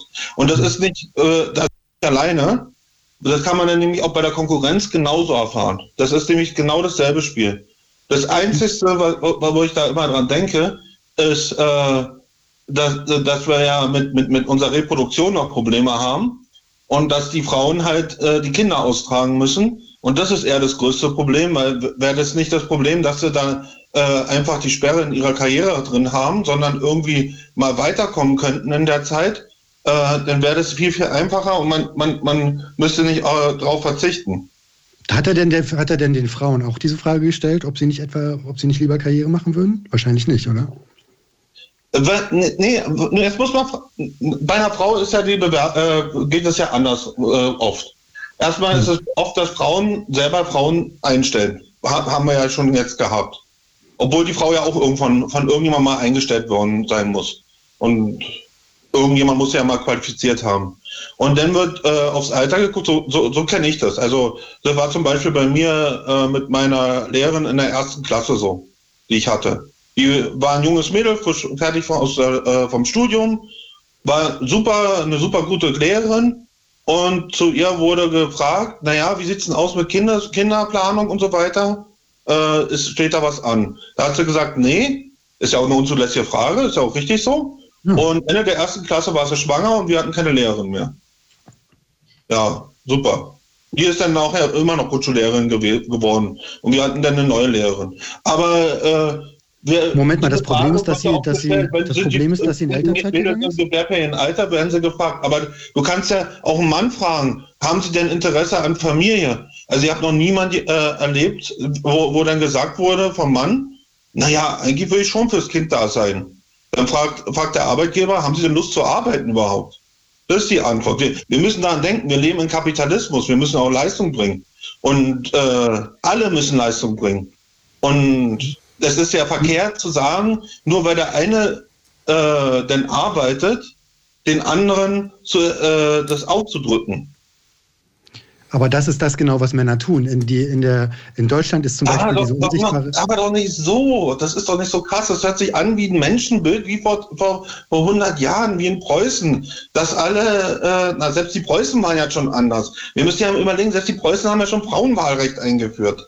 Das kam ja nach dem Ersten Weltkrieg. Und wir haben ja die Frauenrechtebewegung. Und es ist ja auch gut, dass die Frauen immer mehr Rechte haben. Und das ist ja wichtig. Das ist ja die Emanzipation, die wir brauchen unbedingt. Weil wir, wir müssen uns ja lösen von, von das Ding. Aber wir können doch nicht das Patriarchat durch Matriarchat ersetzen. Wir müssen auch gucken, wo wir hingehen. Aber wer sagt denn, dass es durch ein Matriarchat ersetzt wird? Nee, das geht ja nicht, weil, äh, weil wir nicht mal das Patriarchat richtig verstehen. Wir, wir verstehen das Patriarchat, dass die Männer zu wenig machen. Aber das Patriarchat beruft äh, sich eigentlich auf die, das Geborene, äh, das, wie heißt das, das Erstgeborenengesetz und dass die Alten immer das Geld vererben. Und guck mal uns an, so wie wir hier, hier in der, unserer Runde sitzen. Wir gehören nicht zum Patriarchat, weil wir haben alle kein Geld. Warte mal, das führt, warte mal, Theodor, das führt jetzt ein bisschen zu weit. Nee. mit seinem Porsche rumeiert. Also ich habe weder das eine noch Ja. das andere, noch will ich einen Porsche haben. Also das ist genau dassel- dasselbe. Nicht jeder hat ja dieselben selben Dinger. Auch mit dem Umweltschutz. Es gibt auch viele Männer, die sich für Umweltschutz äh, einsetzen. Ich weiß zum Ja. Beispiel, mein, mein. Vater hat sich ohne, ohne Ende für Umweltschutz eingesetzt. Und er hatte zwei Arbeitskollegen damals in der LPG, die haben sich, na klar, die Frauen haben sich da auch sehr eingesetzt, aber er hat sie dafür total, äh, ähm, äh, jetzt wollte ich sagen, gefeiert, also positiv gesehen. Er hatte, er hat, die hatten den allerhöchsten Respekt, die beiden Mädels, die sich äh, für Umweltschutz in unserer LPG eingesetzt haben. Also die, die, die, die hat er wirklich sehr gemocht. Mit der, die eine war seine Klassenkameradin. Und die hat er mal, wirklich das sehr gemocht. Aber Theodor, Darf ich, sagen, dass das, darf ich das sagen, dass das Problem ist, dass wir immer nur mit Einzelfällen hier argumentieren? Weil in der Realität sieht es so aus, dass die strukturelle Gewalt sehr wohl noch da ist. In, ich habe äh, neulich gehört, dass die ähm, gelesen, dass die Zahl, dass die ähm, der Wert der unsichtbaren Arbeit von Frauen in Deutschland liegt aktuell bei 825 Milliarden Euro. 825 Du musst sagen, was unsichtbare Arbeit ist. Ja, Ja. die unsichtbare Arbeit ist aber auch die Pflege von den Alten, wo, wo wir auch dieses äh, krasse Verständnis haben. Äh, das ist aber aus dem Westen das Verständnis, das muss man auch ganz klar sagen, äh, dass man die Alten zu Hause pflegen soll und nicht ins, äh, und aber nicht, Theodor, warte mal, Theodor, Theodor, Theodor, Theodor, Theodor, Theodor, Theodor, Theodor. Ja. Ich glaube, Christoph war noch nicht so ganz fertig mit dem Punkt. Ja, na, na, na ja, aber, aber weil, Du kannst aber doch bitte nicht immer in die Ja, Parade fahren, ja, wenn wir noch nicht so halb fertig sind mit den Punkten. Hm. Ich will sagen, die Zahlen sind da wirklich ziemlich eindeutig und die un, äh, dass das 825 Milliarden, ähm, äh, Milliarden unsichtbare Arbeit von Frauen. Erstens sollte es bezahlt werden und zweitens ähm, ähm, ähm, ja, wo, wo, wo, wo sind die Männer, die, die, die hier teilnehmen, die, die, die das zum Thema machen, die. Oh, ach so, und ich wollte noch darauf zurückkommen, dass du gesagt hast, dass du vom äh, Kapitalismus gesprochen hast und von Geld verdienen und so weiter. Also da muss man auch deutlich sagen, dass wir in einem patriarchalen Kapitalismus leben, in einem männlich dominierten Kapitalismus. Da gibt es ein gutes Buch von äh, ähm, Katrin, Ka Katrin Massal, das heißt Machonomics. Und äh, wir müssen nach wie vor wird an unseren äh, in der Betriebswirtschaftslehre oder in der Volkswirtschaftslehre werden wird die Lehre von der unsichtbaren Hand von Adam Smith und das war immer eine Männerhand, dass die den Markt gesteuert hat. Oder der Homo economicus, von dem immer die Rede ist, den der, den der Lindner so auch ähm, hofiert und super findet. Das ist Jetzt das lass mal das dem armen Christian. Lindner in Ruhe, der hat, glaube ich, Das gerade. war, Also, das war immer den ganzen Mann. Abend Aber Christian das muss Lindner ja unterrichten. Wir, wir, wir reden ja eher bei, bei, bei den Ökonomen, da kriegt man auch mit, dass dieses Bild ist, erstmal haben wir auch nochmal Karl Marx. Der Leute, Leute, das führt mir jetzt noch- ein bisschen zu weit weg. Ja, der, der noch vorne weg ist, aber der auch äh, zwischen Männern und Frauen und, und Schwarz und Weiß und Religion keinen Unterschied macht und äh, die Fehler des Kapitalismus aufzeigt. Und die unsichtbare Hand ist ja schon nachgewiesen, dass sie nicht funktioniert. Und der Homo economicus ist genauso nachgewiesen, dass er nicht funktioniert. Wir haben noch einen Schumpeter, der, äh, der, der viel, viel später Theodor, angefangen hat. es geht heute Wir um Männlichkeit und nicht um Wirtschaftstheorie. Ja, nee, aber ich, ich muss, muss auch darauf reagieren. Ja, nee. Ja, das, aber wir, wir, wir, Und wir Karl Marx war kein Feminist. Wie, ja, nee. Ja, er hat auch selber gesagt, dass er kein Feminist ist. Muss man auch sagen. Er hat, er hat selber gesagt, dass er weder ein Kommunist ist noch ein Feminist, weil er, weil er selber damit äh, Probleme hätte. Und, und trotzdem war er seiner Frau gehörig. Auch zu sehr der, der, der, der Haushälterin, aber das ist ja was anderes. Aber guck mal, Adam Smith, der unsere Wirtschaftstheorien geschrieben hat, der, ist, äh, der hat äh, tagsüber seine Theorien entwickelt und abends äh, ist er nach Hause gegangen, hat sich von seiner Mutter das Essen auf den Tisch äh, setzen lassen. Seine Mutter kommt in seinen Wirtschaftstheorien quasi de facto nicht vor. Ja, da kommt aber auch nicht die Haushaltshilfe vor oder der Bauer, der seine, seine, sein Essen produziert hat. Das kommt auch nicht vor. Da kommt auch nicht dran. Der, guck mal, die unterscheiden nicht mal zwischen Mann und Frau. Können wir zurück ins Heute? Nadel- Können mit wir zurück ins Heute? Können wir zurück ins Heute switchen? Ja, Ist es na okay? klar. Ja, bitte. Na bitte, klar, bitte. wir, wir, wir, wir, wir, wir haben die Probleme eher, dass wir mal wirklich anfangen sollten, dass wir die Arbeit gleich entlohnen sollten. Wir sollten auch mal daran denken, äh, dass wir äh, wirklich daran arbeiten, dass wir eher wirklich sagen, äh, Facharbeit für Facharbeiter und gleicher Arbeit, gleicher Lohn und nicht immer, immer äh, da uns hinter in, äh, auseinanderreißen. Denn Wir kommen so ein bisschen vom Thema weg. Aber ich, ja, genau, ich, ja, genau, weil das ist schon wieder, du machst schon wieder ja. Ich würde naja, na, einer, mit den Managern ist doch das beste Beispiel. Jetzt Theodor, Beispiel. wir haben schon Theodor. die nächste, wir haben doch ganz viel. Ja, du führst na, schon wieder zu einem anderen Thema. Ich glaube, Christoph hat noch eine Frage an dich, dann noch eine kurze Frage Antwort und dann ähm, machen wir, glaube ich, mal eine Pause. Darf ich ganz kurz fragen, in welchem Job du arbeitest, in welchem Berufsfeld? Ich bin ja äh, äh, Dokumentator für Baukarten. Und ich arbeite äh, mit, wir sind drei Männer und sieben Frauen. Ich habe eine okay. Teamleiterin, eine stellvertretende Teamleiterin und eine äh, oberen Chefin. Super gut. Sonst wäre jetzt meine nächste Frage, wenn du in einem größeren Unternehmen gearbeitet hättest, hätte ich, hätte ich dich das, das gefragt. Das ist der größte Telefonanbieter Deutschlands.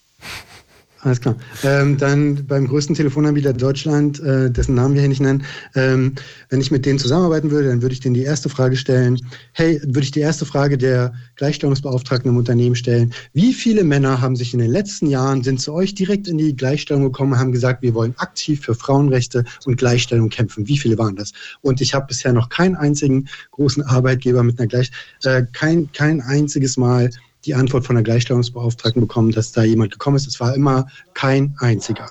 Also wäre meine Frage an dich gewesen, inwiefern setzt du dich für Frauenrechte und für queere Rechte ein, äh, auch in deinem Unternehmen? Also wenn ich Theodor jetzt sage, dass du das kurz hältst, die Antwort, weil wir dann ganz weitermachen kurz. wollen? Das kann ich ganz einfach, ja. einfach sagen. Erstmal bin ich nicht an den entscheidenden Dingen, dass ich was machen will. Das andere ist, dass ich das so sehe, dass ein gemischtes Team immer eine Bereicherung ist. Umso mehr bunte Vielfalt, umso mehr unterschiedliche Meinungen hast du und in der Regel kannst du dadurch immer bessere Arbeit bringen. Ich, das ist nämlich das, was ich nochmal äh, sagen wollte. Nein, nicht den äh, nächsten in, Punkt wieder aufmachen. Nein, nein, nein bitte. Mach, mach, keinen Punkt auf. Äh, wenn gemischte Teams sind, nimmt die Leistung zu und nicht ab. Ganz genau. Das ist nämlich das Ding. Und das ist nämlich das, was falsch gemacht wird in der Regel. Und, das, und hier ist bloß das, das Punkt, was ich meinte. Äh, ich muss die aber auch gleich bezahlen und nicht die, die Frau dann als was anderes anstellen als den Kerl und dann sagen, du bist ja nicht derselbe. Das ist nämlich die Diskriminierung. Also Gender Pay Gap. derselbe ist, dann kann ich auch, auch, äh, auch da anfangen. Weil viel, viele. Christoph, viele ich würde gerne weitermachen. Werden, ja, ja, tut mir leid, das muss jetzt sein. Viele Frauen werden auf, äh, auf, auf gleiche Position wie Männern gesetzt und die kriegen dann eine andere Jobbeschreibung, machen das genau dasselbe und kriegen nicht das Geld. Und das ist unfair. Das stimmt, und da ich, Theodor. Und da pisse ich mich genauso auf, wie, wie, wie jetzt hier ihr mich wahrnimmt, weil ich finde äh, das als unfair. Das wäre genauso, als wäre wär der jetzt, äh, weil er eine andere Religion hat, weil er eine andere äh, Herkunft hat oder so, da würde ich mich genauso aufpissen, weil wenn er die Leistung bringt, den Job macht, dann soll er auch dafür bezahlt werden. Wir haben es verstanden. Du hast recht. Bis zum nächsten Mal. Danke dir. Danke ja, dir für den Anruf. Bis zum nächsten Mal diskutieren. Danke. Hui. Das war Theodor und äh, Theodor hat ja recht. Also das mit dem Gender Pay Gap ist, glaube ich, ein zentraler Bereich, wenn wir über Männlichkeit sprechen. Ähm, denn ich habe gerade nochmal nachgeguckt, 13 Prozent weniger. Also Männlichkeit heißt auch automatisch mehr Kohle. Und das hat sich auch noch nicht so richtig verändert. Oder das andere, was er auch erwähnt hat, da hat er auch mit recht, dass ähm, das ist immer ein gutes Argument, wenn man mit Unternehmen arbeitet, dass, ähm, dass wenn Unternehmen äh, weibliche Vorstände haben, dass die bis zu 45 Prozent mehr Umsatz machen. Und, ähm, und da hat er total recht, wenn er das auch als äh, als ähm, produktiv und als bereichernd empfindet, äh, in einem diversen, in einem geschlechtergemischten Team zu arbeiten, dann dann kann man das, das kann man überall sehen, überall da, wo wir männlich dominierte Runden aufbrechen. Und, ähm, Darf ich einen RBB-Witz machen gleich? Aber mach mal den Satz noch zu. Ja, mach mal gleich. ich weiß schon, was da kommt. ähm, dann, dann, äh, dann verändert sich einfach alles. Dann verändert sich die Atmosphäre, dann verändert sich die Produktivität, es verändert sich einfach alles. Und, das, und auch Männer schätzen das sehr, ja. wenn sie nicht mehr in männlichen Umgebungen arbeiten. Also ich meine, nee, ich mache den jetzt nicht. Doch, jetzt mach Nein, ich kann den jetzt nicht machen. Das können Sie alle denken. Wenn es darum geht, um Produktivität und weibliche Vorstände, dass es ein Unternehmen gibt, das da nicht so gute Erfahrungen gemacht hat in letzter Zeit. Und das muss, nicht, den das muss nicht mal, das muss nicht mal Profit machen. Hast du ein paar Ah. Zahlen zu Fritz, zu eurem Radio? Was? Nee, nee. Hast du ein paar Zahlen zu Fritz? Ja, na klar. Was denn für Zahlen? Wir reden heute hier im Blue Moon auf Fritz über Männlichkeit und was ihr von Männlichkeit erwartet. Wie muss ein Mann sein? Wie sollte ein Mann sein? Ähm, wie sehr könnt ihr euch mit dem traditionellen Männerbild ähm, identifizieren als Mann und könnt ihr sagen, ja, dem entspreche ich und fühle mich auch an den und den Stellen dem traditionellen Männerbild manchmal ähnlicher, als ich es eigentlich sein will?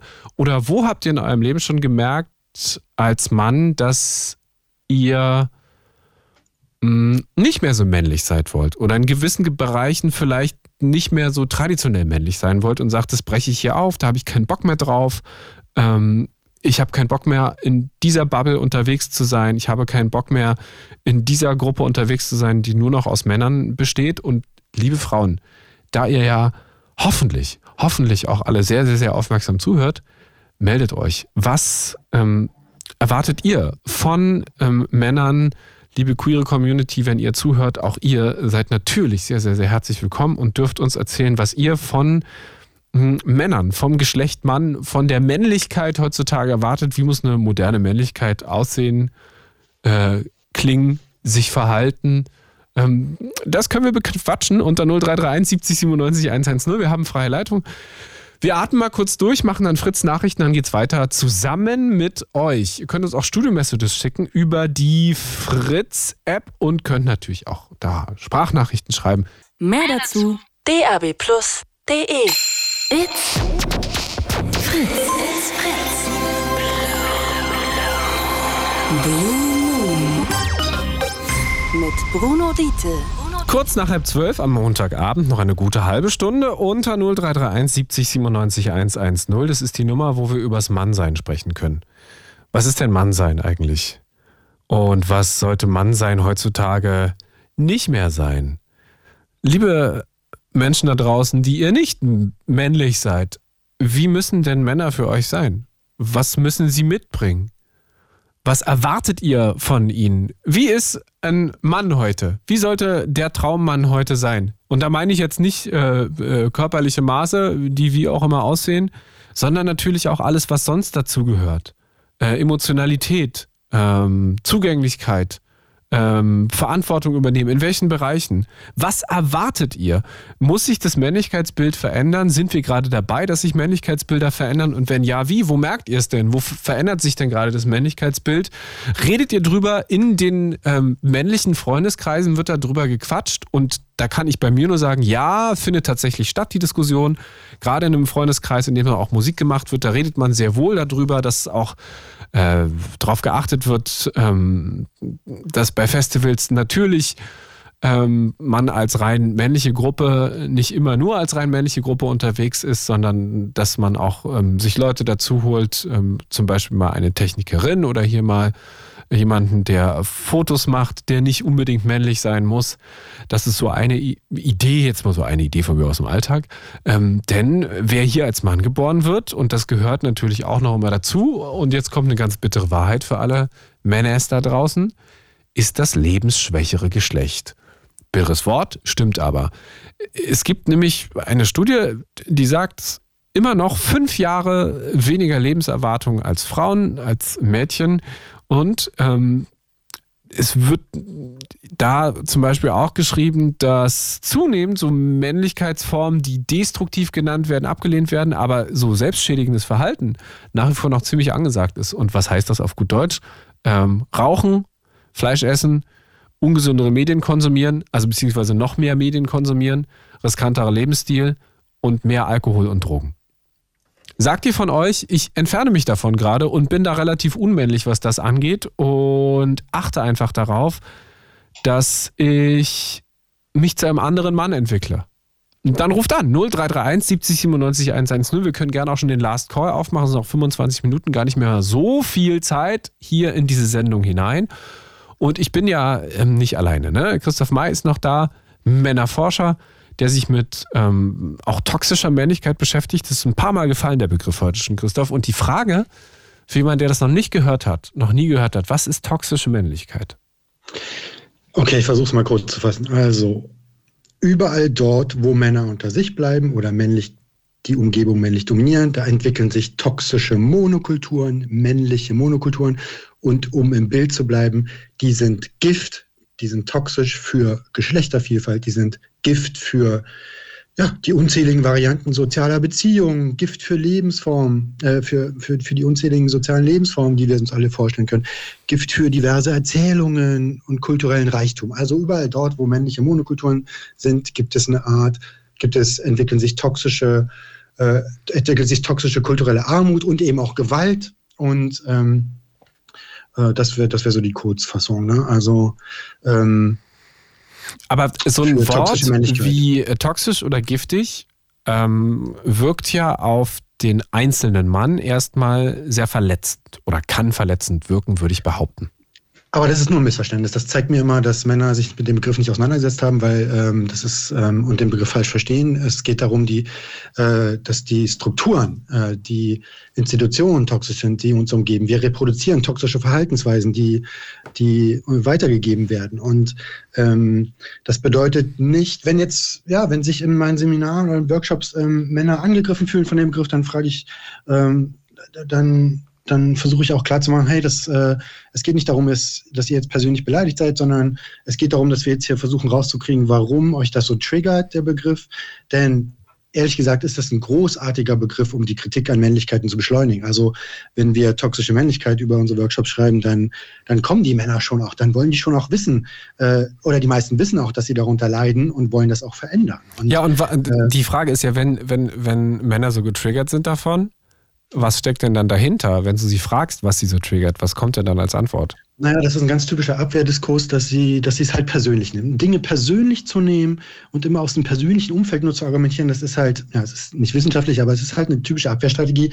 Äh, äh, ähm, anstatt, man, man könnte ja auch anders reagieren und sagen, ja, ich verstehe das, ich verstehe, dass die Strukturen, wie die Strukturen sind, ich weiß, dass unsere Gesellschaft männlich dominiert ist.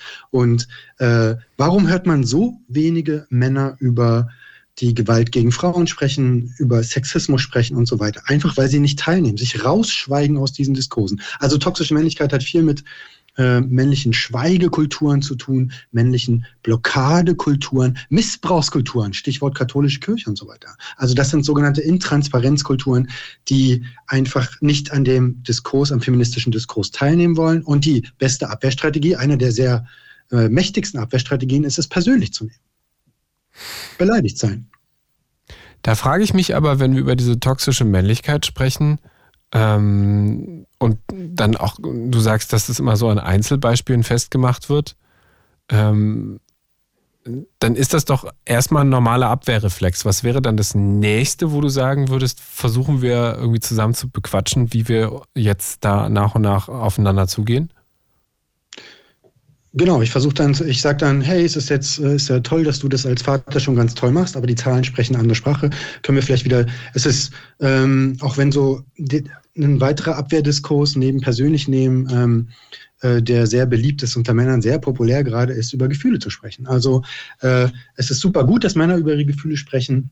Und solange sie das nicht mit ihr, solange sie diese emotionale Arbeit nicht wieder ihrer Partnerin äh, einfach unbewusst aufdrücken, aber dieser Emotionsdiskurs, ich achte dann in den Workshops immer darauf, dass ähm, dass der immer eingebettet ist in die Kritik an den Strukturen, weil was bringt es mit Männern über Gefühle zu sprechen unter Männern, wenn sie danach wieder in ihre Männerbünde zurückgehen und die Struktur nicht aufgebrochen haben? Es passiert nämlich genau das Gegenteil, dass sie mit diesem Gefühls- und Emotionsdiskurs ihre männerbündischen Umgebungen noch bestärken. Und das kann man gerade überall beobachten. Das Patriarchat gibt uns gerade das Gefühl, dass, äh, dass es sich schon leicht öffnet, zugänglicher wird, wir uns alle damit wohlfühlen können und die Männer endlich jetzt über Gefühle sprechen. Aber dieser Emotionsdiskurs ist in den meisten Fällen ein Abwehrdiskurs, weil die wenigsten Männer höre ich über Feminismus und Patriarchatskritik sprechen. Aber meinst du zum Beispiel, wenn es über Patriarchatskritik, über Feminismus geht, dass viele Männer auch einfach sich nicht trauen, darüber zu sprechen, weil sie ähm, nicht genügend wissen? Genau, das Hauptproblem ist, dass die Männer es einfach nicht wissen. Awareness, Awareness, Awareness äh, ist das erste, Aber das ist doch erstmal was ganz hat. Legitimes. Also, dass man sagt, ich ja. äußere mich dazu nicht, weil ich äh, vielleicht mich nicht mal imstande äh, fühle, dazu so zu äußern, ähm, ich wünschte, es wäre so, dass Männer sich weniger äußern würden und einfach zuhören würden, aber das Gegenteil ist der Fall. Männer gehen in die Abwehr, gehen in die Konfrontation und erklären uns allen erstmal, warum das halt nicht sein kann. Hat der Theodor auch gemacht. Und ähm, und das nicht durchweg. Ich wünschte, Männer würden zu, nicht durchweg, aber ich wünschte, Männer würden zuhören. Ich mache in meinen Seminaren folgenden Trick übrigens, äh, damit kann man, dass ich, dass ich die Flinterpersonen und die Frauen und queeren Menschen im Raum, die immer da sein müssen, unbedingt. Also ich arbeite nicht mit rein männlichen Gruppen, das, das vermeide ich, ähm, dass die so lange reden können, wie sie wollen und die Männer im Raum bekommen nur anderthalb Minuten Redezeit. Dann hat man eine sehr interessante Machtumkehr im Raum und dann so merken die Männer, dass sie gezwungen sind zuzuhören, zu lernen, sich rauszunehmen und erstmal sich mit der Lebensrealität von Queeren und äh, Frauen auseinandersetzen müssen. Und ähm, das kann sehr wirksam sein. Männer sollten viel mehr sich zurücknehmen und sich keine Meinung erlauben. Ich wünschte, Männer würden sich mehr entschuldigen. Ich wünschte, man würde, man würde Männer sehen auf politischer Ebene, die Fehler sich eingestehen und so weiter. Das, der Einzige, der das hinkriegt, ist halbwegs Habeck. Aber das ist, ein, das ist eine absolute Ausnahme. Ne? Und ja, also. Ähm, Ihr dürft euch zurücknehmen, außer hier in der Sendung. Also da bitte jetzt dürft ja, ihr auch noch bitte teilnehmen. Genau, bitte teilnehmen unbedingt und hier ist auch kein Redeminimum von 1,30. Ja. 0331 70 97 110. Wir haben noch ein paar Freileitungen und auch noch eine gute Viertelstunde Zeit, um über Männlichkeit zu sprechen. Was bedeutet Männlichkeit für euch? Was erwartet ihr von Männern? Wenn ihr nicht männlich seid, was sollten Männer für euch sein oder was sollten Männer eben nicht sein? Ähm, aber sag mal, das mit dem Entschuldigen und dem Zuhören ist doch auch und auch, äh, auch in diesem Punkt wieder übernehme ich eine Position, versuche so eine Gegenposition zu entwickeln, eigentlich ja eine Typfrage. Also weil natürlich auch ein in sich gekehrter, schüchterner, introvertierter Mann mh, mm, sich zurücknehmen können wird oder sich nicht mal zurücknehmen muss, weil er immer zurückgenommen ist. Oh mein Gott, da muss ich jetzt fünfmal drüber nachdenken. Ähm, ähm, wir leben in einer Kultur, in der Männer sich nicht entschuldigen müssen für das, was sie keine Fehler eingestehen müssen, ähm, in der Männer ja, in dieser Leistungsgesellschaft und politischen Gesellschaft ähm, nicht gefordert sind, über, über Gefühle zu sprechen, das immer wegdrücken müssen und so weiter. Also da, so werden wir von klein aus sozialisiert, dass Männer sich ähm, dass Männer sich da immer rausstehen können und, diesen, und stattdessen in die Abwehr gehen, in die Konfrontation, ins Rechtfertigen, ins Mansplaining, darüber haben wir noch gar nicht gesprochen. Also wenn Männer ungefragt immer etwas, irgendwas erklären, ohne sicher zu gehen, dass ihr Gegenüber es womöglich besser weiß. Also einfach Frauen auch mal ausreden lassen. Und ähm, weißt du, das geht so weit, dass, ähm, dass Männer einfach drauf losreden, dass das, dieser Mansplaining-Begriff, der kommt, ähm, ähm, der kommt von einem Buch, da berichtet die Autorin, darüber, dass sie auf einer Party von einem älteren Mann ihr eigenes Buch erklärt bekommt, obwohl sie ihm mehrmals sagt, dass sie die Autorin des Buches ist. Ne? Er macht einfach weiter. Interessiert ihn einfach nicht. Einfach nur, weil sie eine Frau ist und weil er Frauen nicht auf Augenhöhe begegnet, Frauen sexualisiert, objektiviert und so weiter nicht ernst nimmt. Und äh, dass wir Männer, ich würde sehr gern viele, viele Männer sehen, die sich entschuldigen, die sich zurücknehmen, die, ja, die die diese männliche Dominanz nicht ständig reproduzieren und in die Gesellschaft drücken. Und ich habe hier vielleicht jemanden, aber mal gucken, müssen wir mal ausprobieren. Ja. Jim. Ja. Hallo aus Telto Fleming, grüß dich. Guten Tag. Auf Potsdam, hi. Willst du dich, willst du dich entschuldigen für irgendwas? Äh, nee, aktuell noch nicht. Na, mal gucken, wo das Gespräch so rauskommt. Ab, bitte. Jim, du hast vorhin Vincent gehört aus Chemnitz und ähm, grundsätzlich erstmal, ähm, bist du zufrieden mit der Rolle, die du als Mann abgibst? Das ist eine äh, fiese Frage. Das ist eine ganz fiese Frage. Ich weiß nicht mal, ob ich sie selbst das ist beantworte. Eine gute Frage. Gute Frage. Äh, so gesehen ja. Also zum einen, äh, zum Mannsein gehört ja für mich ähm, ja die ganzen Qualitäten, die man aufzählen könnte, die eigentlich auch ein normaler, vernünftiger Mensch haben soll. Also hier Selbstbewusstsein, Durchsetzungsvermögen, wie ich gerade eben auch raushören könnte, äh, das Fehler eingestehen, ja, das, das gehört für mich zu einem vernünftigen, normalen Menschen. Äh, was ich Verletzlichkeit? Aber, Verletzlichkeit? Äh, ja, in bestimmten Punkten muss man die auch mal zeigen. Mhm. Ähm, wo ich aber äh, sagen muss, ganz urtypisch vom, vom Urstandbild äh, gehört für mich aber auch äh, die Fähigkeit zur Selbstverteidigung mit, mit dazu. Also den Schutz von sich selbst und anderen zur Not auch äh, durch, durch physische Aktivität. Und das weiß ich nicht, habe ich bis jetzt in der Gesellschaft nicht, nicht wirklich viel mitbekommen, also nicht wirklich mehr, weiß ich nicht. Ähm, das ist aber auch da, wo ich bei Vincent drauf eingehen wollte, ähm, dass er sagt, sein Privileg als Mann äh, in der Nacht da ohne Gedenken einfach quer durchzulaufen durch die Stadt oder wo auch immer. Ähm, gut, ich arbeite im Sicherheitsdienst, da erlebt man ein bisschen was anderes.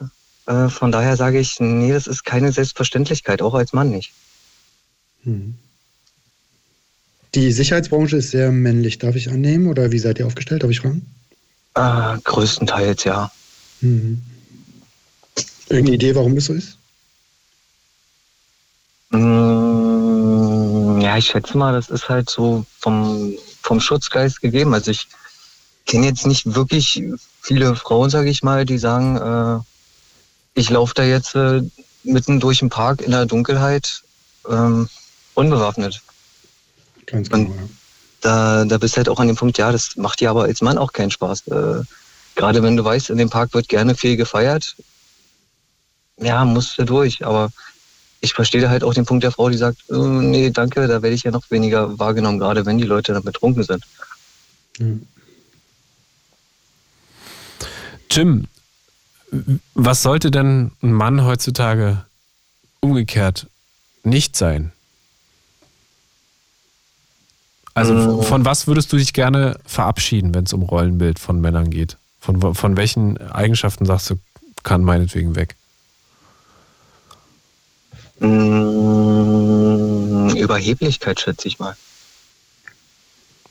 Dieses, weil ich ein Mann bin, muss ich das jetzt können oder muss ich es besser können. Also ich meine, natürlich gibt es da die, die körperlichen Unterschiede, die da einen Punkt Unterschied machen, aber äh, ja, gibt halt immer noch Situationen, wo ich merke, ja, kann bestimmt auch eine Frau besser oder anders und vielleicht auch äh, auf einem schöneren Weg lösen, als, als jetzt der Mann, der da wahrscheinlich mit äh, einem Hammer durch die Wand will.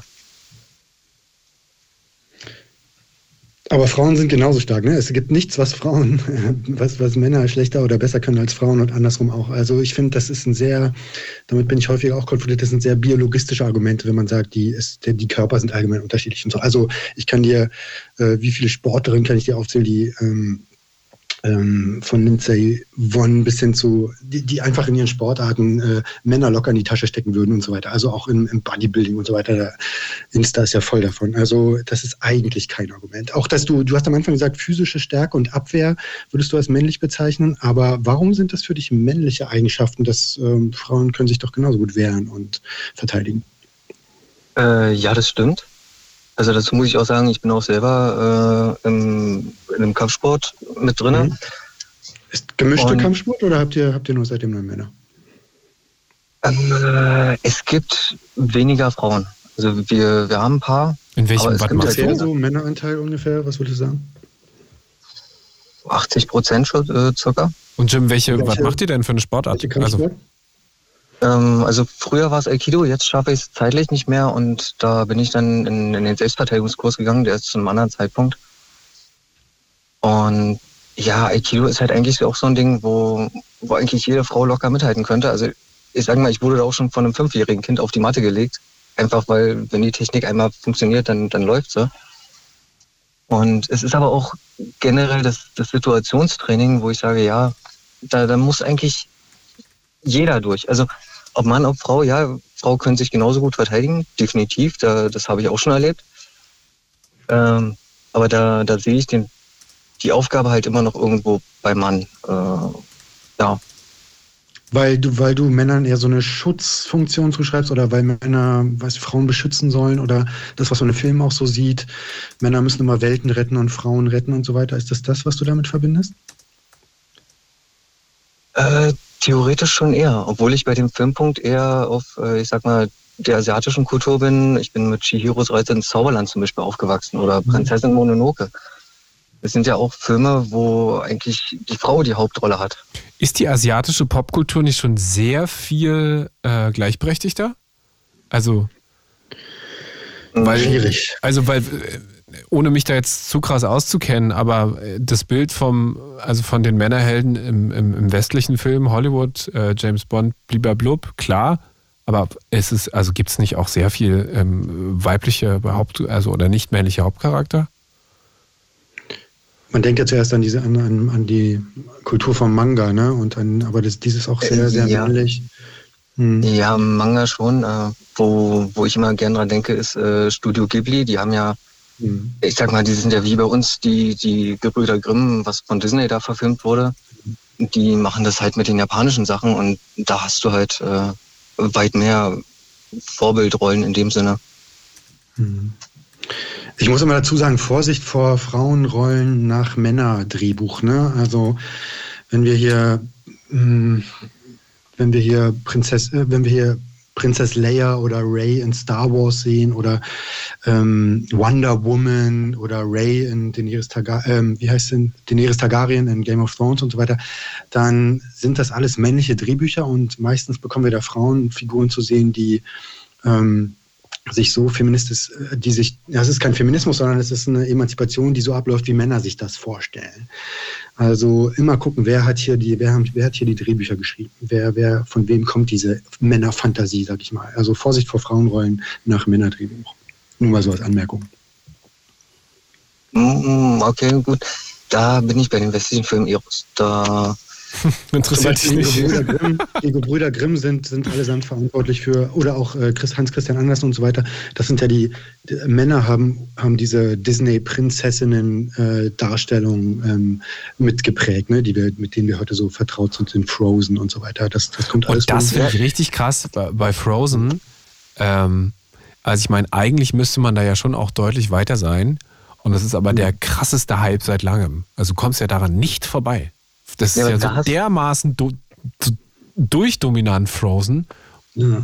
Oder Herr der Ringe. Ich meine, alles wird wieder neu aufgelegt. Jeder einzelne Star Wars-Charakter, männliche, bekommt eine eigene Auskopplung. Es gibt eine, eine, eine äh, weibliche Protagonistin, Ahsoka, die jetzt zum ersten Mal eine eigene Serie bekommen hat. Ne? Und, ähm, aber das ist alles sehr, sehr männlich dominiert. Game of Thrones auch ähm, ähm, auch wieder als Serie und so weiter. Also das, ja, diese, diese großen Epen, diese großen Männer-Epen, äh, die nehmen gerade erst Fahrt auf. Auch äh, Marvel Universe, DC Universe, Superhelden und so weiter. Das sind alles spezifisch männliche Darstellungen. Aber es gibt äh, der neue Marvels, da sind drei weibliche Protagonistinnen zu sehen. Ne? Aber und gucke mal, ähm, außerdem in diesem Film, ja, ich meine, wir haben, wir haben dieses Filmjahr ist doch komplett, also guck dir Barbie an und ähm, Barbenheimer, Oppenheimer hat abgestimmt abgestunken gegen Barbie.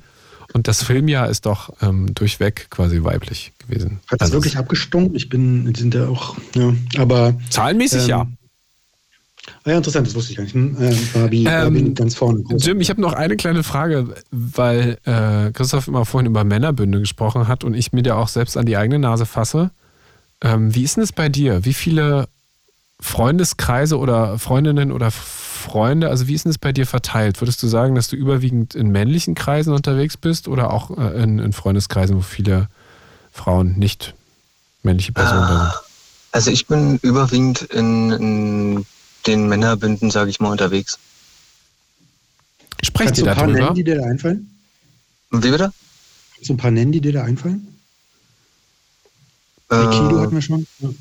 Äh, genau, dann der, der Freundeskreis auch größtenteils. Äh, die Arbeit da, da genauso. Mhm. Von daher, ähm, ja.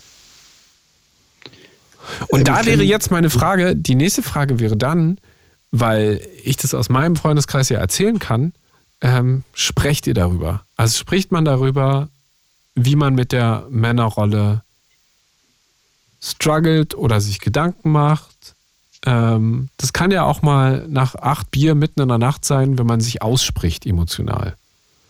Und das kann auch sein, wenn irgendein Konflikt eskaliert und man sich Dinge an den Kopf wirft und dann am Ende bei rauskommt und sagt, okay, liegt es vielleicht daran, dass wir emotional ein bisschen ehrlicher sein müssen zueinander? Nee, aber das liegt auch daran, dass ich äh, die Freunde, die ich noch habe, die habe ich jetzt seit über zehn Jahren, noch länger. Äh, wir kennen uns da auch alle ziemlich gut, von daher, ähm, da gibt's alles. Also es sind wirklich ähm, im wahrsten Sinne des Wortes Blutsbrüder. Kuschelst du mit deinen männlichen Freunden, darf ich fragen? Äh, nee. Warum nicht? Also es gibt die, die gelegentliche Umarmung, wenn ich dann absolut voll bin, aber ansonsten bin ich ein Mensch, der äh, absolut Distanz braucht. Mhm. Mhm. Aber Jim, das war genauso eine Diskus äh, Situation mit, wie du es jetzt Blutsbrüder nennst. Also auch mein engster Freundeskreis, wo es quasi implodiert ist diesen Sommer irgendwann und man das erste Mal, also auch ähm, quasi revolutionär, ganz offen über Gefühle gesprochen hat. Nach wie vielen Jahren? Ja, viel. Frag nicht. Mhm. Aber also es bahnt sich ja an. Und aber das ist ja auch, und da, da komme ich wieder an den Punkt, das hatte ich jetzt aber auch mehrfach schon, Christoph, es ist ja ein unfucking fassbar schwerer Lernprozess. Ja, absolut. Das Hauptproblem ist, dass Männer zwar Gefühl, die, die, die, ganze Facette an Gefühlen haben, aber dass sie keine Worte dafür haben. Und Gefühle ohne Worte, die, die bleiben halt unterdrückt, die kannst du nicht vorholen. Ne? Und Männer haben so eine sehr, sehr eingeschränkte, haben keine sehr ausdifferenzierte Gefühlssprache. Das ist ein Riesenproblem. Und was bleibt ihnen dann anderes übrig, als mit anderen Männern zu schweigen und weil sie da nicht rankommen und die wenigsten Männer sind bereit, in Therapie zu gehen. Die wenigsten Männer sind bereit und die meisten Männer welche Frau hat nicht zu Hause damit zu kämpfen, dass in der Partnerschaft äh, sie die emotionale Arbeit unbewusst von ihrem Mann erstmal übernehmen muss ne? und den Mann erstmal irgendwie die Basics beibringen? Also das ist ein Riesenproblem. Und die Folge von unterdrückten Gefühlen ist die Abwehr. Es sind Abwehrhaltungen, äh, indem man trinken geht, indem man Drogen nimmt, indem man schweigt, indem man kämpft und so weiter. Ne? Also Männer müssten das alles nicht tun. Äh, Stichwort Kompensierung, wenn man, wenn sie, wenn sie, wenn es ihnen mehr gelänge, da reinzugehen. Wie hast du dich, ähm, Bruno, wie hast, wie hat sich das für dich angefühlt, mit deinen Freund, äh, Freunden über Gefühle zu sprechen? Und wie kam es überhaupt dazu? Da will ich jetzt nicht zu sehr darauf eingehen, weil es dann doch sehr persönlich ist und ähm, aber nur so ganz äh, oberflächlich ist es was sehr Befreiendes. Also du kannst nach dem ja. Tag schon sagen, wenn du irgendwann nicht in der Lage fühlst, mhm. mit deinen engsten männlichen Freunden darüber zu sprechen, wie es einem emotional gerade geht, ähm, also es äh, tut wahnsinnig gut. Da wir jetzt nur noch anderthalb Minuten haben, noch eine ganz allerletzte Frage an dich, Jim. Ähm, macht ihr das denn auch über Gefühle sprechen? Macht man das mal? Und da dürfen ja auch gern drei, vier Bier dabei sein. Wird es dann auch mal emotionaler? Äh, ja. ja, okay. Ja, definitiv. Äh, aber es liegt halt auch an diesen, seit, ja, wir sind dadurch dick und dünn gegangen.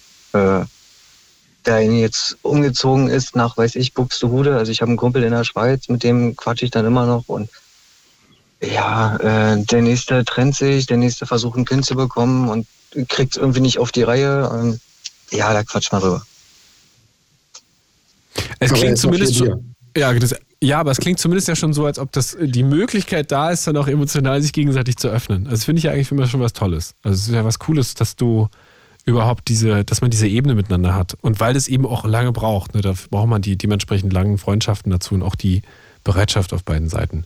Jim, oh ja. wir sind am Ende der Sendung angekommen. Vielen Dank dir für den Anruf hier noch Last Minute quasi. Eine gute Nacht. Ähm, ebenfalls, ebenfalls. Ciao, ciao. Nacht, Jim. Bye, bye. Bye, bye.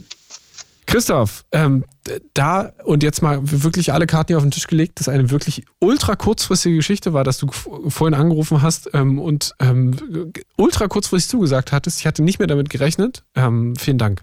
Danke. Jetzt ich, war kaum vorbereitet. Äh, danke, jederzeit gerne. War, war eine interessante zwei Stunden mit dir. Ihr könnt euch alles anhören im Podcast. Den gibt es in der ARD Audiothek. Ähm, also gleich. In wenigen Minuten schon, wenn er dann fertig ist. Äh, und wir hören uns im neuen Jahr wieder. Also wirklich äh, im neuen Jahr, ich glaube, ja, in einem guten Monat.